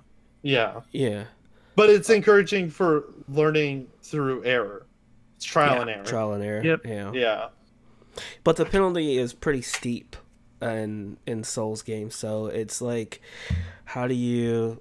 I I mean, of course, I think the three of us, uh, all enjoy the Souls Yeah. games, so i do a lot we um we're okay with the the level of um what's the word I'm looking for? consequence Mm, yeah, exactly. That that the game presents. Um, but it's it's definitely not for everyone. yeah Um, so I don't know. It's like you can't you can't make games to cater to everyone. You have to sort of decide, okay, this is my audience. So and you can't you don't want to really want to waver and do things like some companies do and you know bow down to pressure of backlash because a certain group doesn't like it um oh yeah definitely well, well, you know, what about the the other group that does like it? You know, when the vocal people are usually the ones that don't like it. If you're enjoying the game, Right. yeah, you're just gonna sit and enjoy it. You know, not many people go and like praise games all over the world. Whenever you know, I'm not gonna go on Kojima's Twitter and be like, "Hey, yeah, I love your, I love Metal Gear." Yeah. yeah. But the people who hate it's like, "Oh yeah, you know, Metal Gear sucks." So Yeah, Well, they're and- like, "Hey, I Kojima needs wonder to die." I, I i wonder why that is why don't we give enough attention to things that are good when we give just so very much attention negative. that are bad. It's like if you don't like something, why? Why are people like myself included? Why are we inclined to go talk about this thing we really don't like? I don't understand. Like why why not put it down and then go talk about something we do like? Like I actually just don't understand. Even though I have felt that same way, I'd be like, man, I really hate this game. I got to talk about it. Yeah, it's almost like we have like this like correctional mindset where Yeah. we only talk about things that need fixed, but like Yeah. something that works, why talk about it? Because we like it, we know it works, we know it's okay. But like, oh, this game sucks. They need to change this. They need to change that. They need to know It's how much their game sucks. Right. Like Mass Effect, right? Mass Effect 3, like we're so pissy because we feel cheated because of the ending. And that's all you hear about. You don't hear about the rest of the game where Which they're is like, really good. oh shit I, I i had a lot of fun playing the game until i got to the ending and it's like you only hear about the ending because that's what they want fixed Yeah. Right. It's just like we're just like in this like correctional mindset Yeah. I think but, that uh, that ruined Andromeda, like right off the bat. I don't even think Andromeda had a chance. I don't know if that even would have been a good seller, even if it was a decent game. Which I haven't played it, so I won't judge it. if it. it was a decent game, but it had the exact same look and marketing that it had, it still probably wouldn't have sold well. That game was getting like shit on before it even released because of how the animations looked. So like Yeah. if, if the animations still looked like that, um, but it was actually like a really good game, it probably still wouldn't have sold that well Yeah. because of that. that'd be actually an interesting thing to talk about for a future podcast is kind of delving more deep into like graphics for games like graphical choices artistic choices for games and like Yeah. whether or not like that really matters and kind of like get into that kind of like mindset Yeah. But uh, back to the difficulty, I actually did want to talk more about Souls because, uh, like, you know, uh, looking at Demon Souls or Dark Souls, actually every single Souls game, you know, a big challenge of the game is not knowing the environment and not knowing the enemies well enough that when you encounter a new enemy, you're like, shit, what's the surprise that I'm going to be expecting? here?" Yep. And, And, then like, you die and you learn it.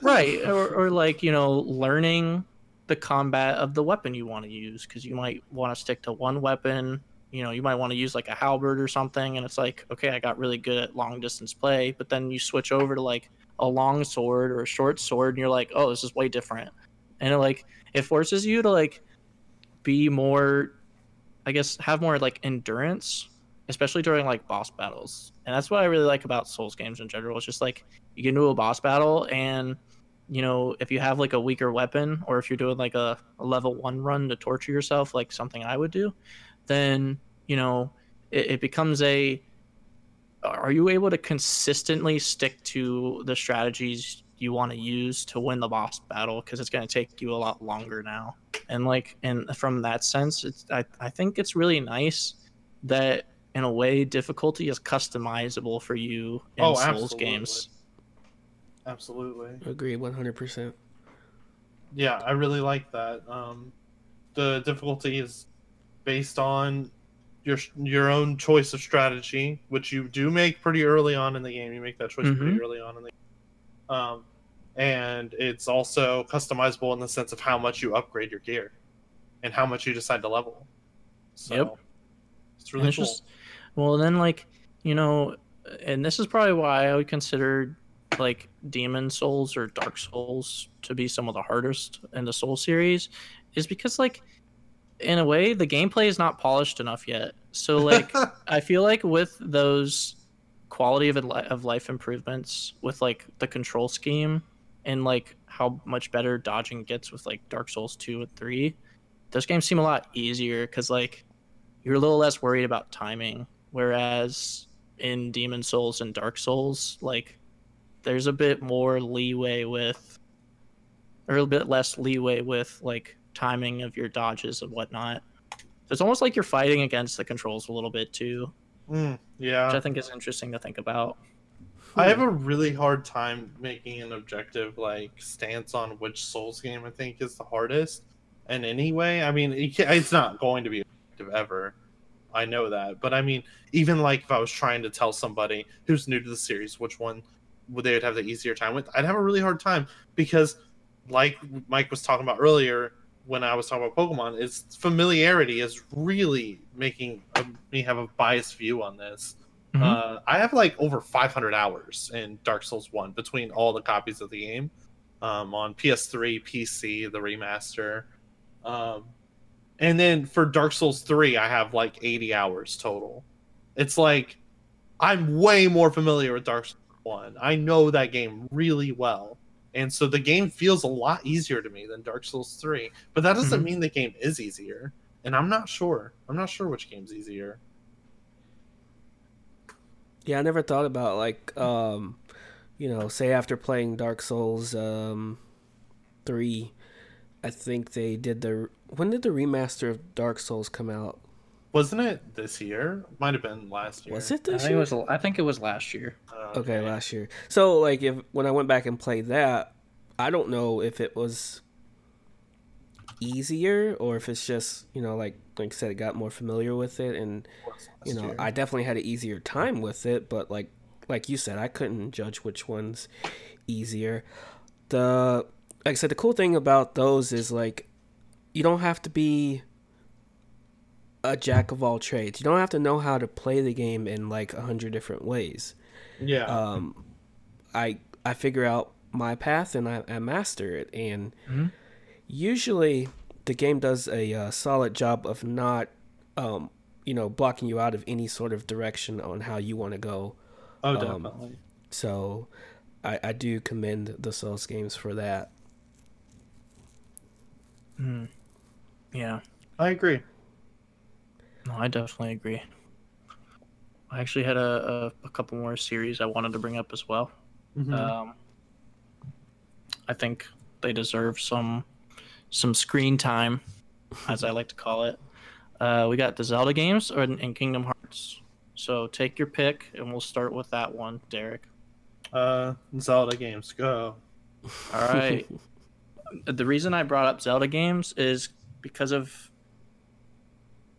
how different some of the titles are, and you know, especially with like Breath of the Wild and the drastically different like uh, gameplay, uh, yeah, systems they decided to implement for the game, and then comparing that to like you know like the bird's eye view games, like the 16-bit one or Mhm. 8-bit ones Yeah. like uh, Link to the Past, and then comparing it to a game like uh, you know Ocarina of Time. Like, you know, it, it's what what is that different about the difficulty in each game? And I feel like for Breath of the Wild, it comes down to whether or not you are okay with things like uh, weapon durability slash shield durability.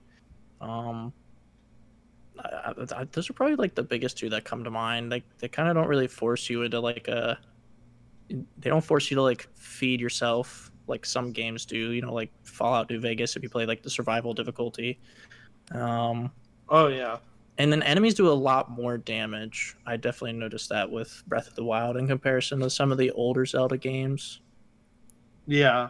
Yeah. Um I don't know. I don't really consider the weapon system to make Breath of the Wild more difficult personally. I maybe in the early game, like for the first few hours, but after really like no time at all, you'll just always kind of have weapons.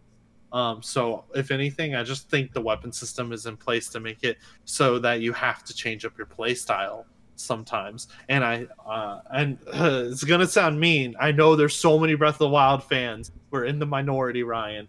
But uh, uh, honestly, I think they did it because the game doesn't got a ton going on. Like, you know, there's not a lot of enemy types. The world is largely empty. The dungeons are mostly puzzles, not really enemies. And so fights, if you were using the same weapon the whole time, could feel kind of samey. And also, they're in this big empty world. They wouldn't really have a lot.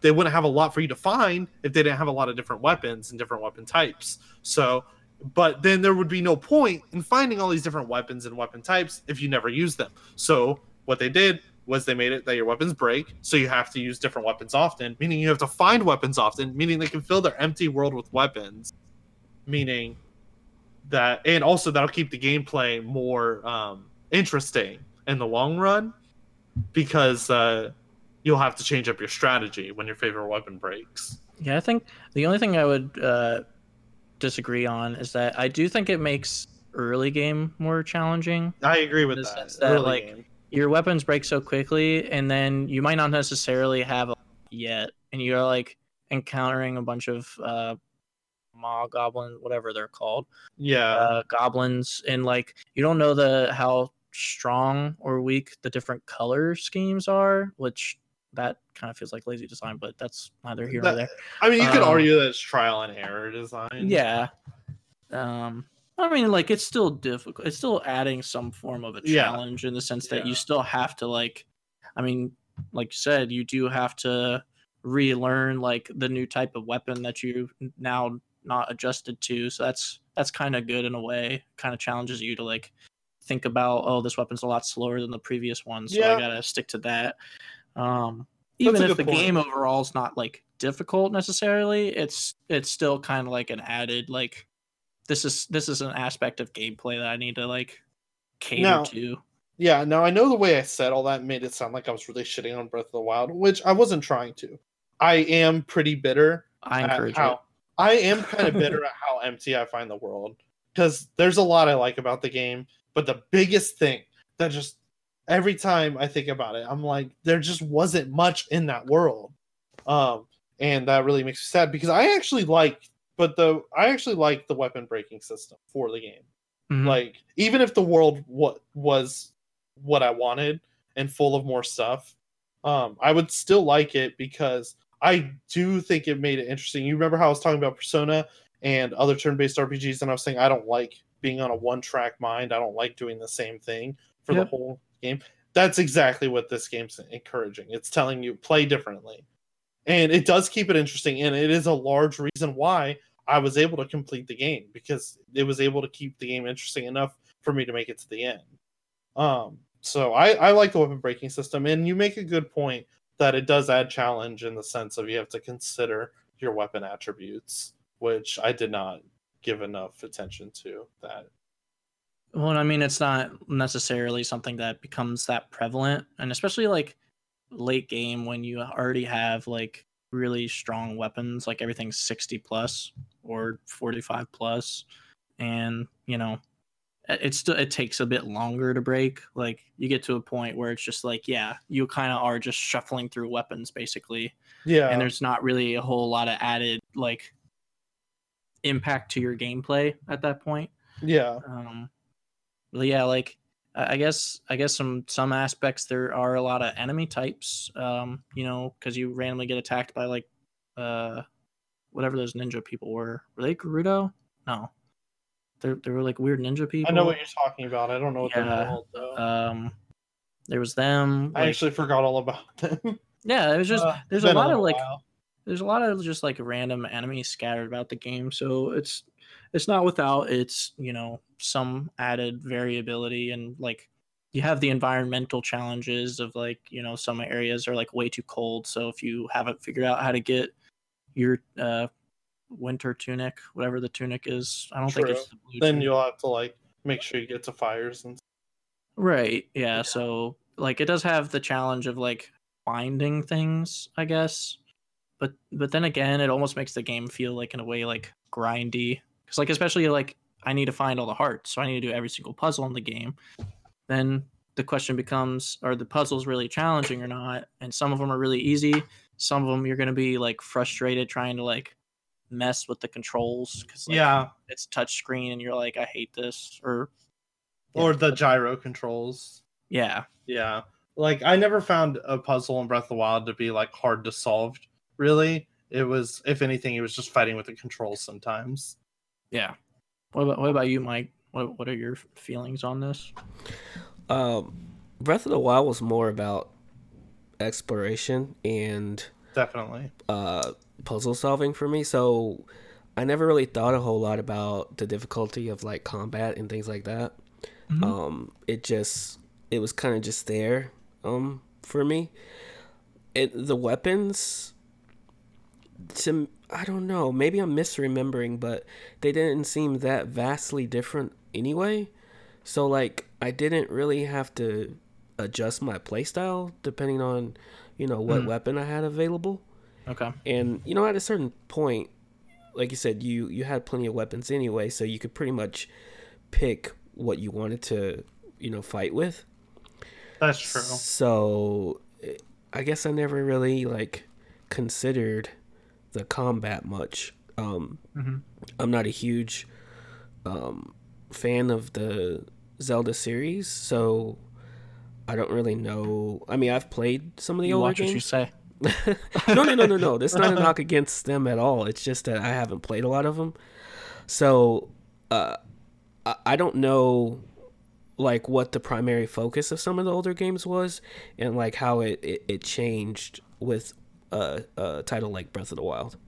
If that makes sense. I think gameplay systems are different. I think overall gameplay wise, it's not that drastically different. I think it's Mhm. just like kind of like you know settings different each game in a way, and then you know the dungeon crawling is different because I A mean, lot different. however, yeah, however they decide they want to go about solving a dungeon is Mhm. fairly different from game to game. And then like you have the you know oldest titles that are all top down like Link's Awakening. You know, looking at the the remake that they just released. Um, you know, those games they provide their own challenge in a way that like it's it's about learning the enemies, kind of like with the Souls games. But like outside of that, there's not really a lot of challenges kind of put into the game. It's kind of still puzzle solving. Um, so it's like it Um, like them- thematically when you think about it, a Mhm. lot of the challenges come from implemented systems in Zelda games, and it's just kind of consistent with puzzle solving and learning the enemy more or less. So have either you played like um the the remake of Link's Awakening and the the original? Have you guys played I played the original, but not the remake. I just played the remake. Okay, so we can't really answer that question. I, I was kind of wondering like what what has changed and have they altered They The have added stuff to the game. Um, So these additions, do you? I wonder if they've actually like uh, added to the challenge of the game or changed the difficulty in any sort of way, or is it just giving the gamer more to play? I think it's more so the latter. Um, Okay. I think if anything, it could have made the game easier. Hmm. Um, because like, I think what they mostly added was like more items to find Okay. versus necessarily like actual like enemy changes. I guess so. It doesn't really. I don't think that they've made enough changes to like justify saying the game's more difficult per se. Gotcha. just to kind of add more for the gamer to play through versus because I mean the original was on the Game Boy, right? So I don't think they would have been able to add so much to the game for the Game Boy cartridge. But what do I know?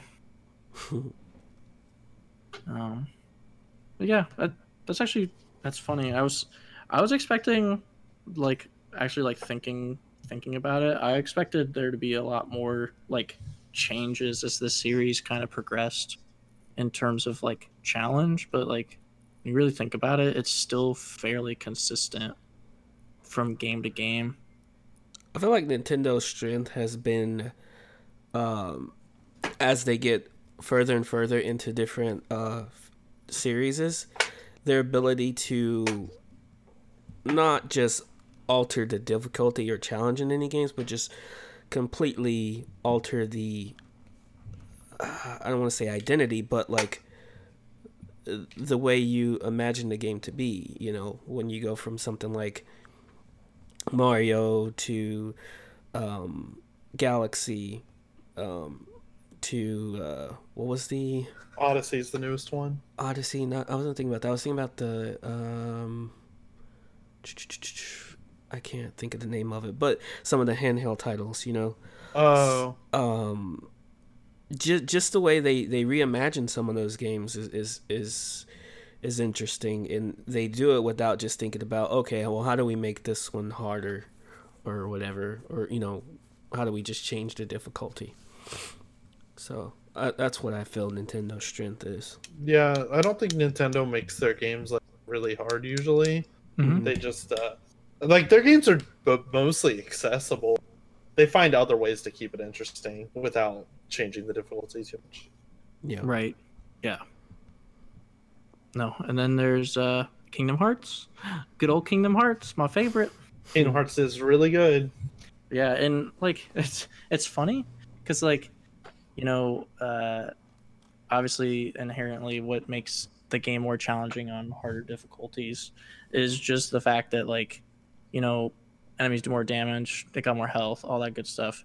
But like you don't really notice the jump until you get to critical mode That's true. where like a you can decide you want to do a like a no level up run and in that sense like you really need to know like how to respond in like any given situation and actually like learn like what's what would make you as a player most efficient but like also like there's definitely a lot more challenge in like just even like regular boss fights going through the game because like i'm thinking kingdom hearts 2 right now where when you fight the data organization fights i was level 99 on critical mode and i was still struggling with a lot of those boss fights because oh yeah, I those fights are so hard.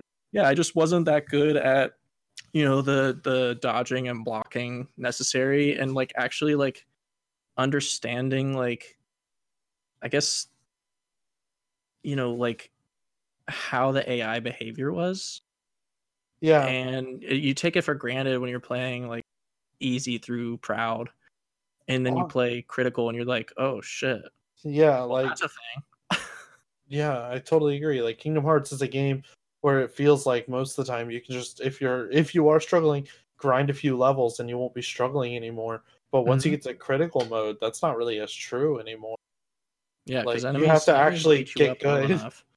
Yeah, and it's just like interesting to think like, you know, obviously we have those basic uh difficulty changes that you know an action game would see, but then there's also like, you know, just that inherent like you get so many abilities, which ones are good. So in a way, you kind of have to learn a lot of the abilities that you're gonna have equipped, and then there's a little bit of, like management involved with, you know, I only have so many so much AP to equip uh, these abilities with. Which ones do I want to actually have?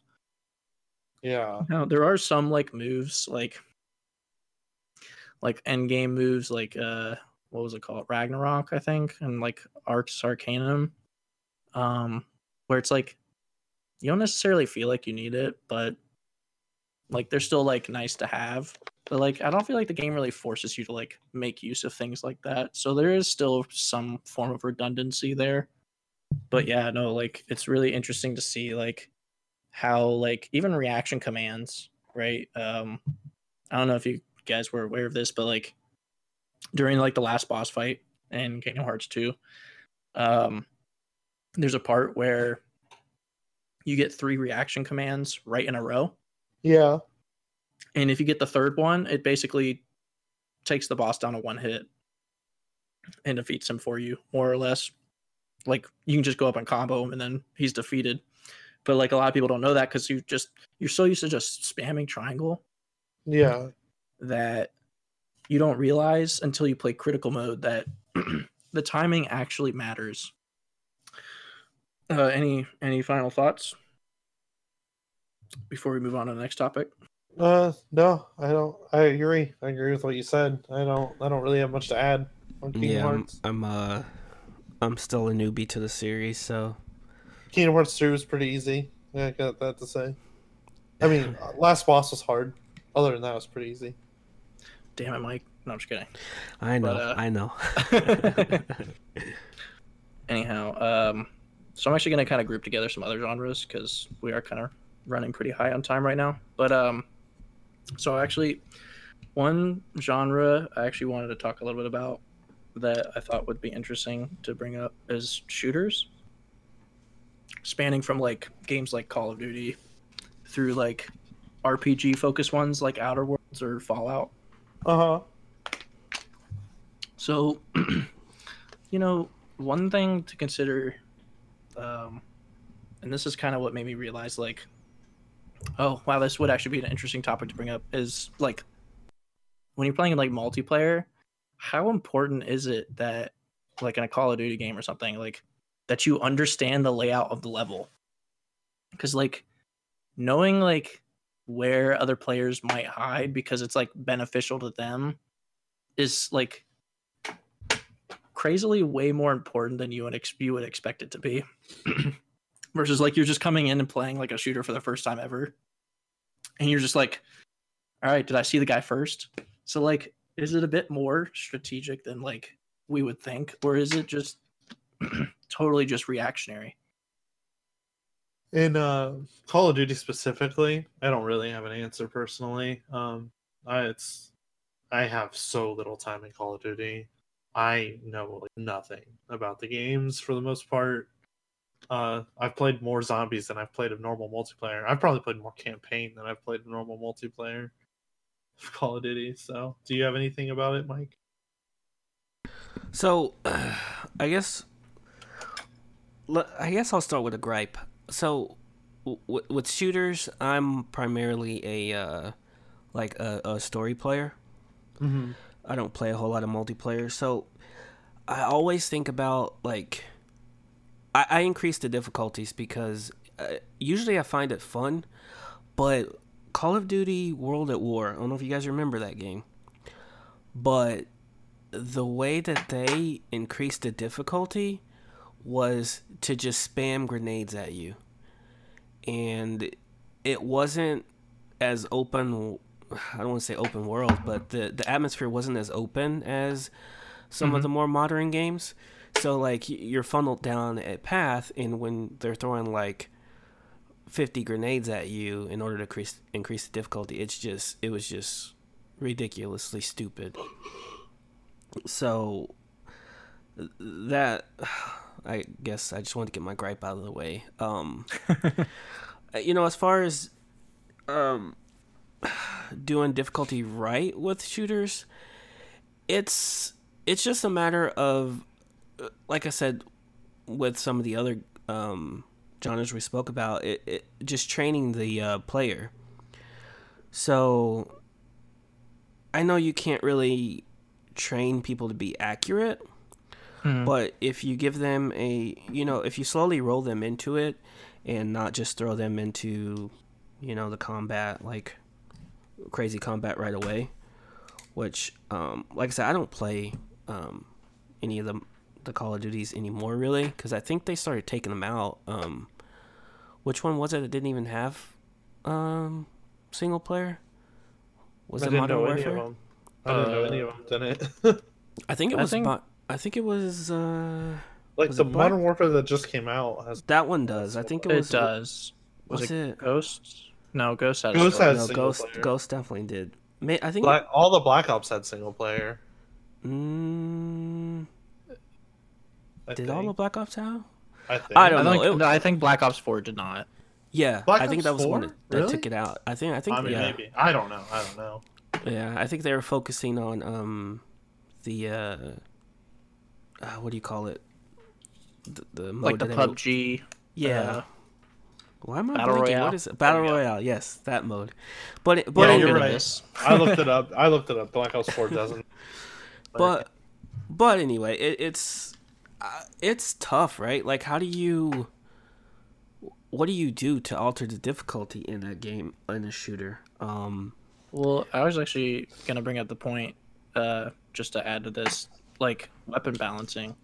You know, it's it's clearly really difficult to do, apparently, because um, I feel like so many people, like on like Call of Duty especially, just stick to the assault rifle basically, mm-hmm. or whatever that uh, comparison is, and like that's just like or SMG. That's what it is and then just stick to that because it's like, all right, chances are the person I'm gonna like, be killing is gonna be like right next to me, and I'm just gonna randomly run into them. So let's do it. And it's just like, it, it, it almost feels like there's not a lot of encouragement to switch up your weapon types or like learn them at all because it's just it's it's so focused on like I don't know it it you focus more on just the replayability and just continuously playing over and over and and training yourself, kind of like you were saying earlier. But like it almost seems like in a way like maybe it's for the developers that weapon balancing is kind of the challenge, and I feel like that's kind of what should be, you know, kind of like a focus area that could, you know, potentially well, be more. It's like you said um, earlier, though. It's like it's. I don't know if it's more of a, a balance with the weapons. I think it's more of like the multiplayer specifically. It's more of you know who who has a better lay of the land um you know who's played this more, who knows, you know where the good spots are, who you know who knows where not to go and things like that. At least that's how I feel because I feel like I'm running around with a chicken with my head cut off and you know, bam, I'm dead. well, would you say that's kind of just as important with games like um, why am I blanking? Rainbow Six, Derek. Yeah, so Rainbow Six is a shooter I do have experience so I can't talk about it. Uh, Rainbow Six map knowledge is one of the most important things. It's uh, arguably, very arguably, more important than being able to aim. I feel like somebody who can't aim but knows the map will do better, like in the long run, than somebody mm-hmm. who can aim but doesn't know the maps at all. Like, because it's all about like if you're on defense, it's about knowing where to set up your gadgets, and it's about knowing where to sit, where to wait for the enemy, and it's really important to know where the enemies can enter from and where they are likely to enter from. Um, and uh, for attacking, it's important to know where they will likely have setups, and it's important to know uh, where you can enter from and where you should enter from. So, yeah, map knowledge is super important in Rainbow Six. One like, is that like really difficult when like either a you're kind of playing with a bunch of people who like have been playing it for a very long time. So then it's like, you know, as an example, like um, Josh or Henry had asked you in one match that we'd played together to like destroy the cameras, but like Josh always does it so quickly. It's like you weren't familiar with where they were. So yeah. like, is there kind of the struggle with like, you know, uh, you can't really play like a level just like you just roaming the level to really learn it and then you have the aspect of you don't know where players are going to be until you play the level so many times that you mm. finally like learn the location. Like, how challenging is it to like actually like learn the level? You know what I mean? Yeah. Um. So learning a level that'll come at different paces for different people, just based on how good your memory is and how much information you absorb and how long it takes you to absorb that information. But as for your thing about the cameras, you're right I did say that when I was playing with Josh. He was like, he's like, you need to learn where the cameras are. I'm like, how can I? You, I have no. Um, that's true, but you can to because you said like if you can't go through the level alone, you can. You can go through the levels alone. You can either start a custom game, go through the levels alone, and look for the cameras yourself, or you can do terrorist hunt, which is the PVE mode, which mm-hmm. will still have the cameras in all the same locations as they are in PvP, and you can look for the cameras there. Mm. So there are ways to uh, learn the cameras if you if you want to dedicate time to it, kind of like how you dedicate time to training mode in a fighting game. Uh, right. I personally never did do that. I only learned where the cameras were by convincing Josh to stop destroying the cameras and letting me.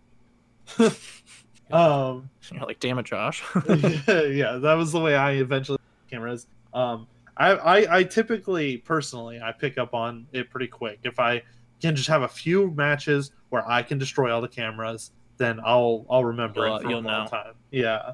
Um, and then as for where people are coming from or where people are set up, luckily there's always the drone phase if you're the attacker if the, and so in the drone phase you can literally see where they're setting up. So even if you don't know where they probably are you can take your drone and go find them. And that's pretty much risk free all you're risking is losing your drone which isn't that big of a deal um, in the game losing your drone. Uh, and you have two of them as well.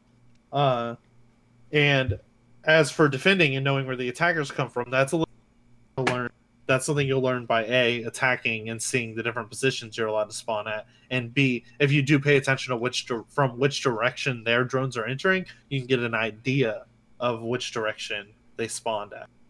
So um i had a question not not to get off of uh rainbow six but i was just thinking about uh, shooters in general. Do you guys prefer like um games where you know you have a uh, you spec your loadout before the match even starts, or do you like, or games like let's say PUBG where you just fall in and you have to like fight for, you know, weapons and gear and things like that. I'm not a fan of the battle royale genre in general. Um, like I've played them and I've had fun with them, Mhm. but I think they are. I think they're some of the least fun experiences. Yeah. They have they have very few and far in between very high highs, and then just a lot of really low lows. Like it's like you. It's such a slow. It's so hard for me to explain. It's like you get into a match and you queue into this match you gotta wait and then you're in the plane and you gotta wait till you want to drop then you drop and you find a weapon you start to get your gear together and then oh what you misstepped you died? Well you're back to the main menu gotta load into another match gotta wait in the plane gotta wait till you drop gotta find your gear again. And mm-hmm. it's just such a slow roll to get Yeah, into so- the action and then it ends so fast and then it's such a slow roll to get back into the action again that i don't find it to be a very engaging or fun genre for me personally So it's more of a pacing thing than rather than just like a uh, sort of loadout deal. Um, yeah the I- loadout doesn't matter to me as much it is Mhm. the pacing Gotcha. No, the the loadout thing definitely bothers me because I always feel like whenever I'm playing like some form of like battle royale mode, like uh, I own, I always end up like either going somewhere where like other people had already raided through, so I like Mhm. missed out on like all the items, or like by the time I'm like finding a like something that you know could work pretty well for me, someone that does have a good loadout of items has already come up and raided through the place that I'm at. Maybe that's just poor skill, but like I don't know. I feel like I get like a bad like bad luck when it comes to finding good equipment Yeah. whenever I play battle royale modes. yeah there definitely is a, a lot of luck involved in where the good equipment spawns for sure. and then uh luck on getting there before other players do Right. And then having at least equivalent like equipment when you're going up against the people at the end of the match where there's only a few people left and everyone probably has good equipment. yeah So Yeah, I, I'm. I'm it's kind of like a torn, luck of um, the draw kind of difficulty when it comes to battle royale. Now, my Yeah. favorite battle royale game is Apex Legends, just because it is a lot more fun to play than other battle. I'm just kidding, by the way. I haven't even played Apex, so. I didn't. I didn't know if you. I didn't know what you said, so I was just wondering. um, yeah, no, I I don't know. Like, so f- for me, I I don't know if I'm just like slow to understand what the best gear and the best weapons are in games, but like take Destiny for instance. I play Destiny and like the guns that I pick, um. my even my like my little brother he's he's pretty good at uh, shooters uh, he comes in, he's looking at my gear. He's like, "What? Like, why are you using this stuff? Like, this stuff sucks." And I was like, I, "I don't know. I I thought it was good. I, like, this is what I like using." And so it's no wonder I go into multiplayer or Crucible and what Iron Banner and just get murdered, um, because like it's it's completely different than fighting, um, you know, PVE. Right. So I, I I don't know. I, I I'm torn on whether I like selecting my loadout or just going into you know games where you just have to kind of you know pick up what you can because then everybody's at kind of at a disadvantage. I definitely prefer selecting my loadout over picking. But the only games I've played where you pick up as you go are battle royale. Battle games, Royale, so- yeah. Yeah, so I guess I could change my mind on that if I possibly played a different genre of game that had that and implemented it differently and then Mhm. tried it out. Then maybe I prefer it. I don't know. Yeah, yeah. I was just curious. No, that's a that's a really good point to to bring up. You know, kind of that like how how do you, how does your play style impact what you know what sorts of challenges you find like intriguing to yourself And shooters, well not like not even just shooters alone just like you know we've we've talked about so many different types of genres and we've kind of made it pretty clear like which ones are more suited to our play styles and you know it kind of brings me to like the the question of like you know when we're looking at like like games in general like you know is it solely like the gameplay of a game that kind of like pulls us in? Or is it whether or not like the game kind of challenges us? Because like you know let's look at like one genre of games just as an example like i don't know what's a what's a good example? Like fighting games right? Like would we just play any fighting games solely because like the aspect of playing a fighting game is kind of like what intrigues us or is it like being able to like challenge ourselves in those pvp matchups you see what i'm saying Yeah, Or you're is it- asking like what we get like out a- of, what we get out of these games. yeah Right? Yeah. Um and that's a I think that's a tough question to answer, you know? Like what do we get out of games? It depends on depends on what I need out of games at any time. I can get a lot out of games like fighting games, the one you brought up. What I get out of fighting games typically is uh like really fast and intense action usually. Like that's why I play 2D fighters. They're a lot faster. Mhm. Um like when I play fighting games online against people of similar skill level, so like it's a pretty close match. It's like Yeah. I'm like holding my breath, like literally holding my breath, and like at the end of the match, I'm like, like, and it was exciting, like it was Right. intense. So if I'm looking for like excitement, then I play those fast-paced fighting games. But then if I'm looking for like, if I'm looking to like for a good story, then I'm playing an RPG usually. Um, or if I'm looking to be like more tactical and I want to like kind of puzzle solve, but not literally puzzle solve, then maybe I'll play like a turn based battling game or a strategy game, you know? Yeah, I was kind of wonder Yeah. because, like, for me, like, and sorry, sorry to interrupt, Mike. Oh, Um, No, yeah. but like, looking at like Souls game, Soulsborne games, like, you know, I really enjoyed Dark Souls. Dark Souls two, I did not like. Dark Souls three was eh, was okay for me, and then like Sekiro, I really enjoyed, but like I hated Bloodborne, and I think, I think in a way it kind of had to do with like you know, I'm expecting a game that's really hard, and I think the fact that like Dark Souls 2 and Dark Souls 3 were like for me felt so easy.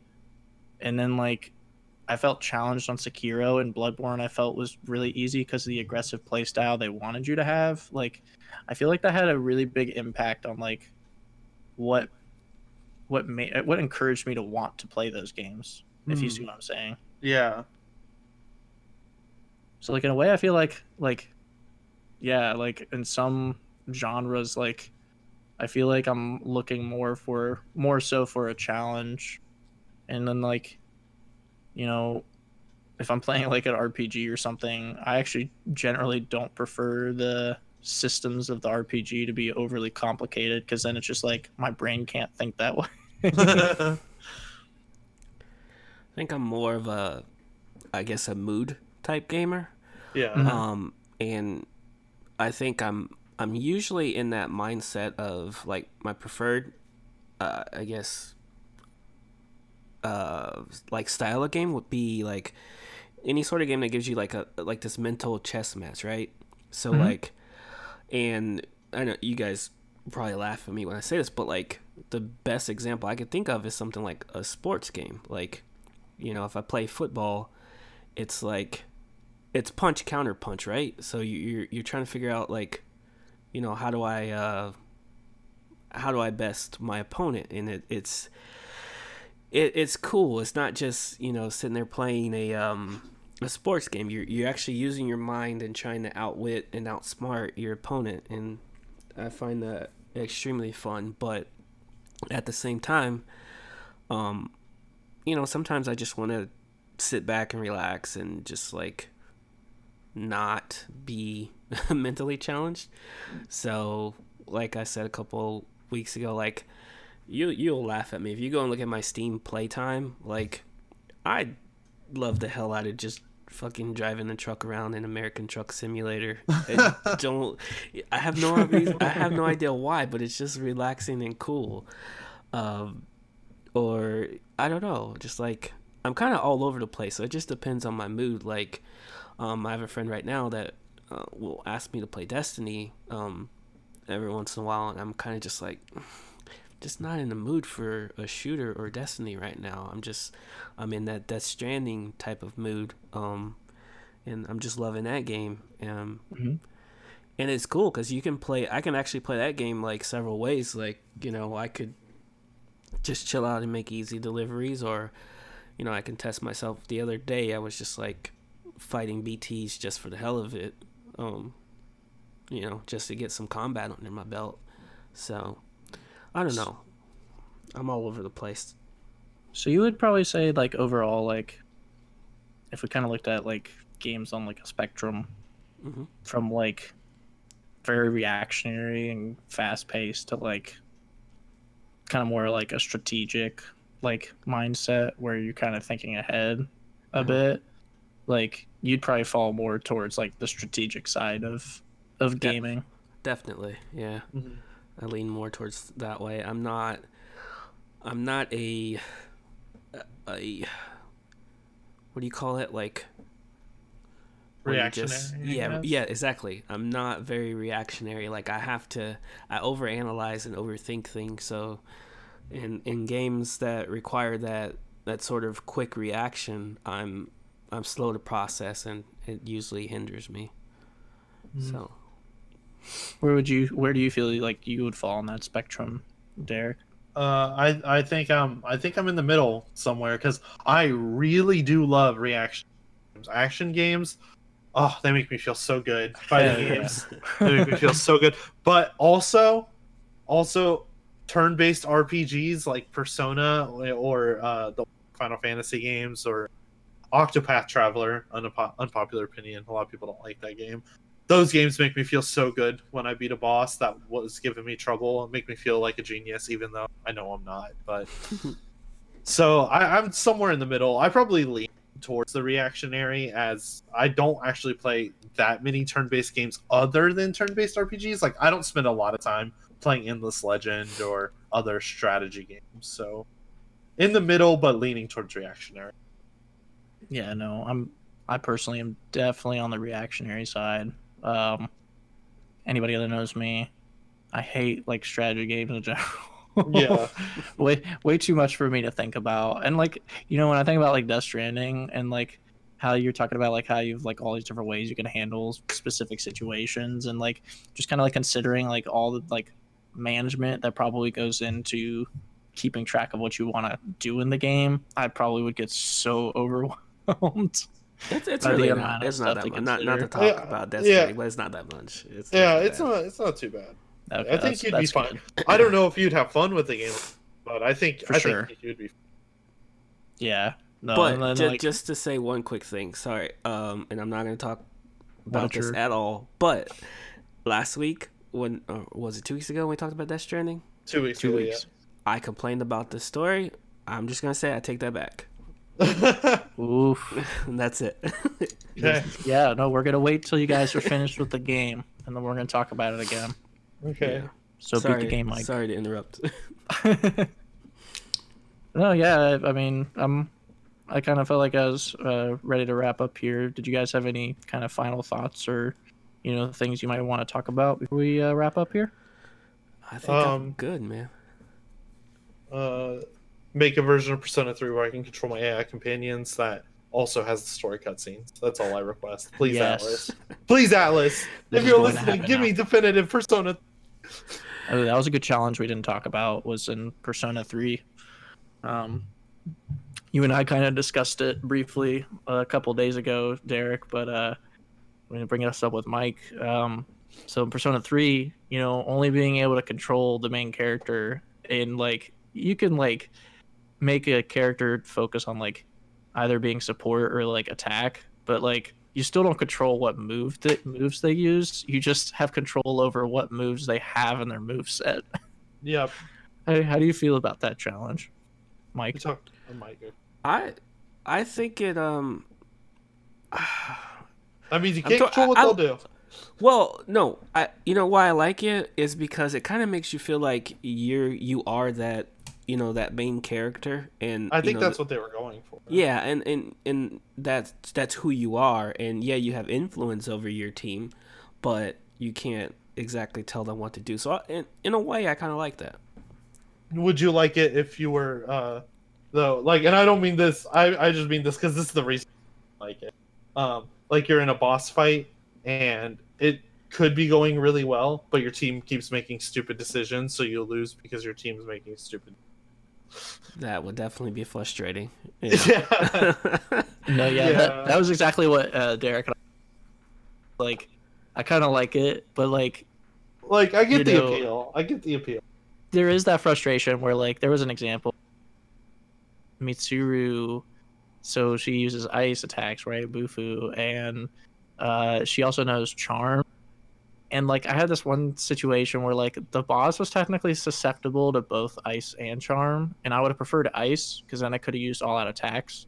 But she kept using Marin Karin over and over to try and charm the boss, failing every time.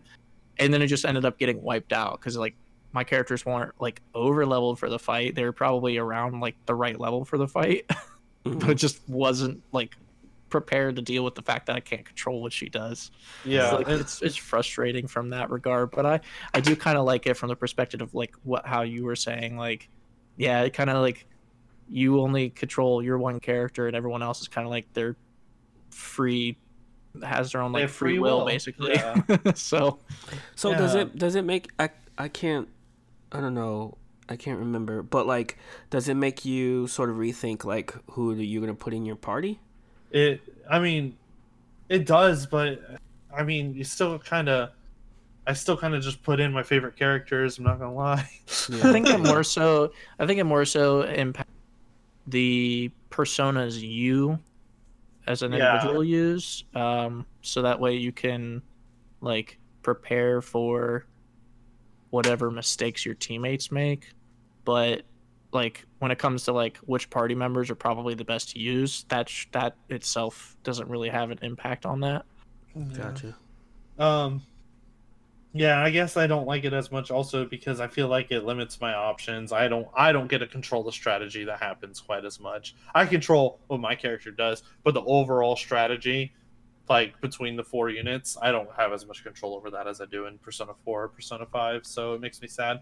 Um and I don't know if you know this, Mike, but that's just for like the PS2 version or the Persona 3, like both PS2 versions, Persona 3 and Persona 3 FES. Yeah, There's Golden PS wasn't like that, right? Or no? Oh, that was, PSP. that was Yeah, was- Golden was Persona 4. what was the one that was on PSP? I'm sorry. That's yeah, P3P, Persona 3 Portable. Gotcha. Okay. That one you can control your party members, but they don't have the cutscenes, like the story cutscenes, like the anime cutscenes. So it's all done through text instead, and you don't have as good of animations, so it doesn't tell the story as well. And so every time I want to replay through P3 uh, Persona 3, I'm like at this dilemma where I'm like, do I want to go with the better gameplay or do I want to go with the better story?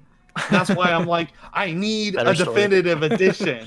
I need a definitive edition that has the new gameplay changes and also has all the cutscenes and everything. You know, I was actually I was actually just thinking about the opposite of the complaint with only being able to control the main character. My complaint with being able to control your whole party is that it's still a game over if the main character dies. Like I, I do think could just that's have stupid. someone else revive him. Like that's dumb. I do think that's stupid. I never agreed with that decision. oh yeah, for sure. It's just Yeah. weird. it does provide a little justification for oh my main character died. I can't do anything. it does. It does. And to be fair, if you were somebody who likes not controlling the party members, that's still an option in Persona 4 and 5. In Persona 4, that's actually the default option. You have to change it. In Persona 5, it's not the default. The default is you control everybody. Oh, okay. I must have completely forgotten about that. But then Yeah, again, I played basically- Golden, so maybe maybe it wasn't a thing. I don't know. Well, the way it works is like when you get a new party member in Persona 4, um, you uh, they they are set to like they're set to a command, like where they'll control themselves. You have to manually change it, like to manual Hmm. control. That makes sense. Yeah, it wasn't like that in Persona 5 though. In Persona 5, they're automatically set. Hmm. Well, um, with that, I I think I think this is the end. Um, thank Of our, you. Like three hour long podcast. yeah, two hour long podcast. it felt Uh, really long. That's okay. Uh, thank you, Derek and Mike, for joining me in this discussion. Um, Thank you for hosting. Thank Yeah. you. hey, thank you. Um, and I want to give a shout out to Abby for providing us with this topic of discussion. I thought, you know, as soon as she had mentioned it, I was like, oh, shit, this this would be a really good Thank you, Abby. to have. Go Abby. um, but yeah, uh, thank you guys. Uh, this has been a really good podcast, a lot of fun. Um, and tune in next week. We're gonna get back to weekly, and yeah, that, that's that's it. Goodbye. Thank you, boys. Bye. Goodbye. Forever. Well, you dick.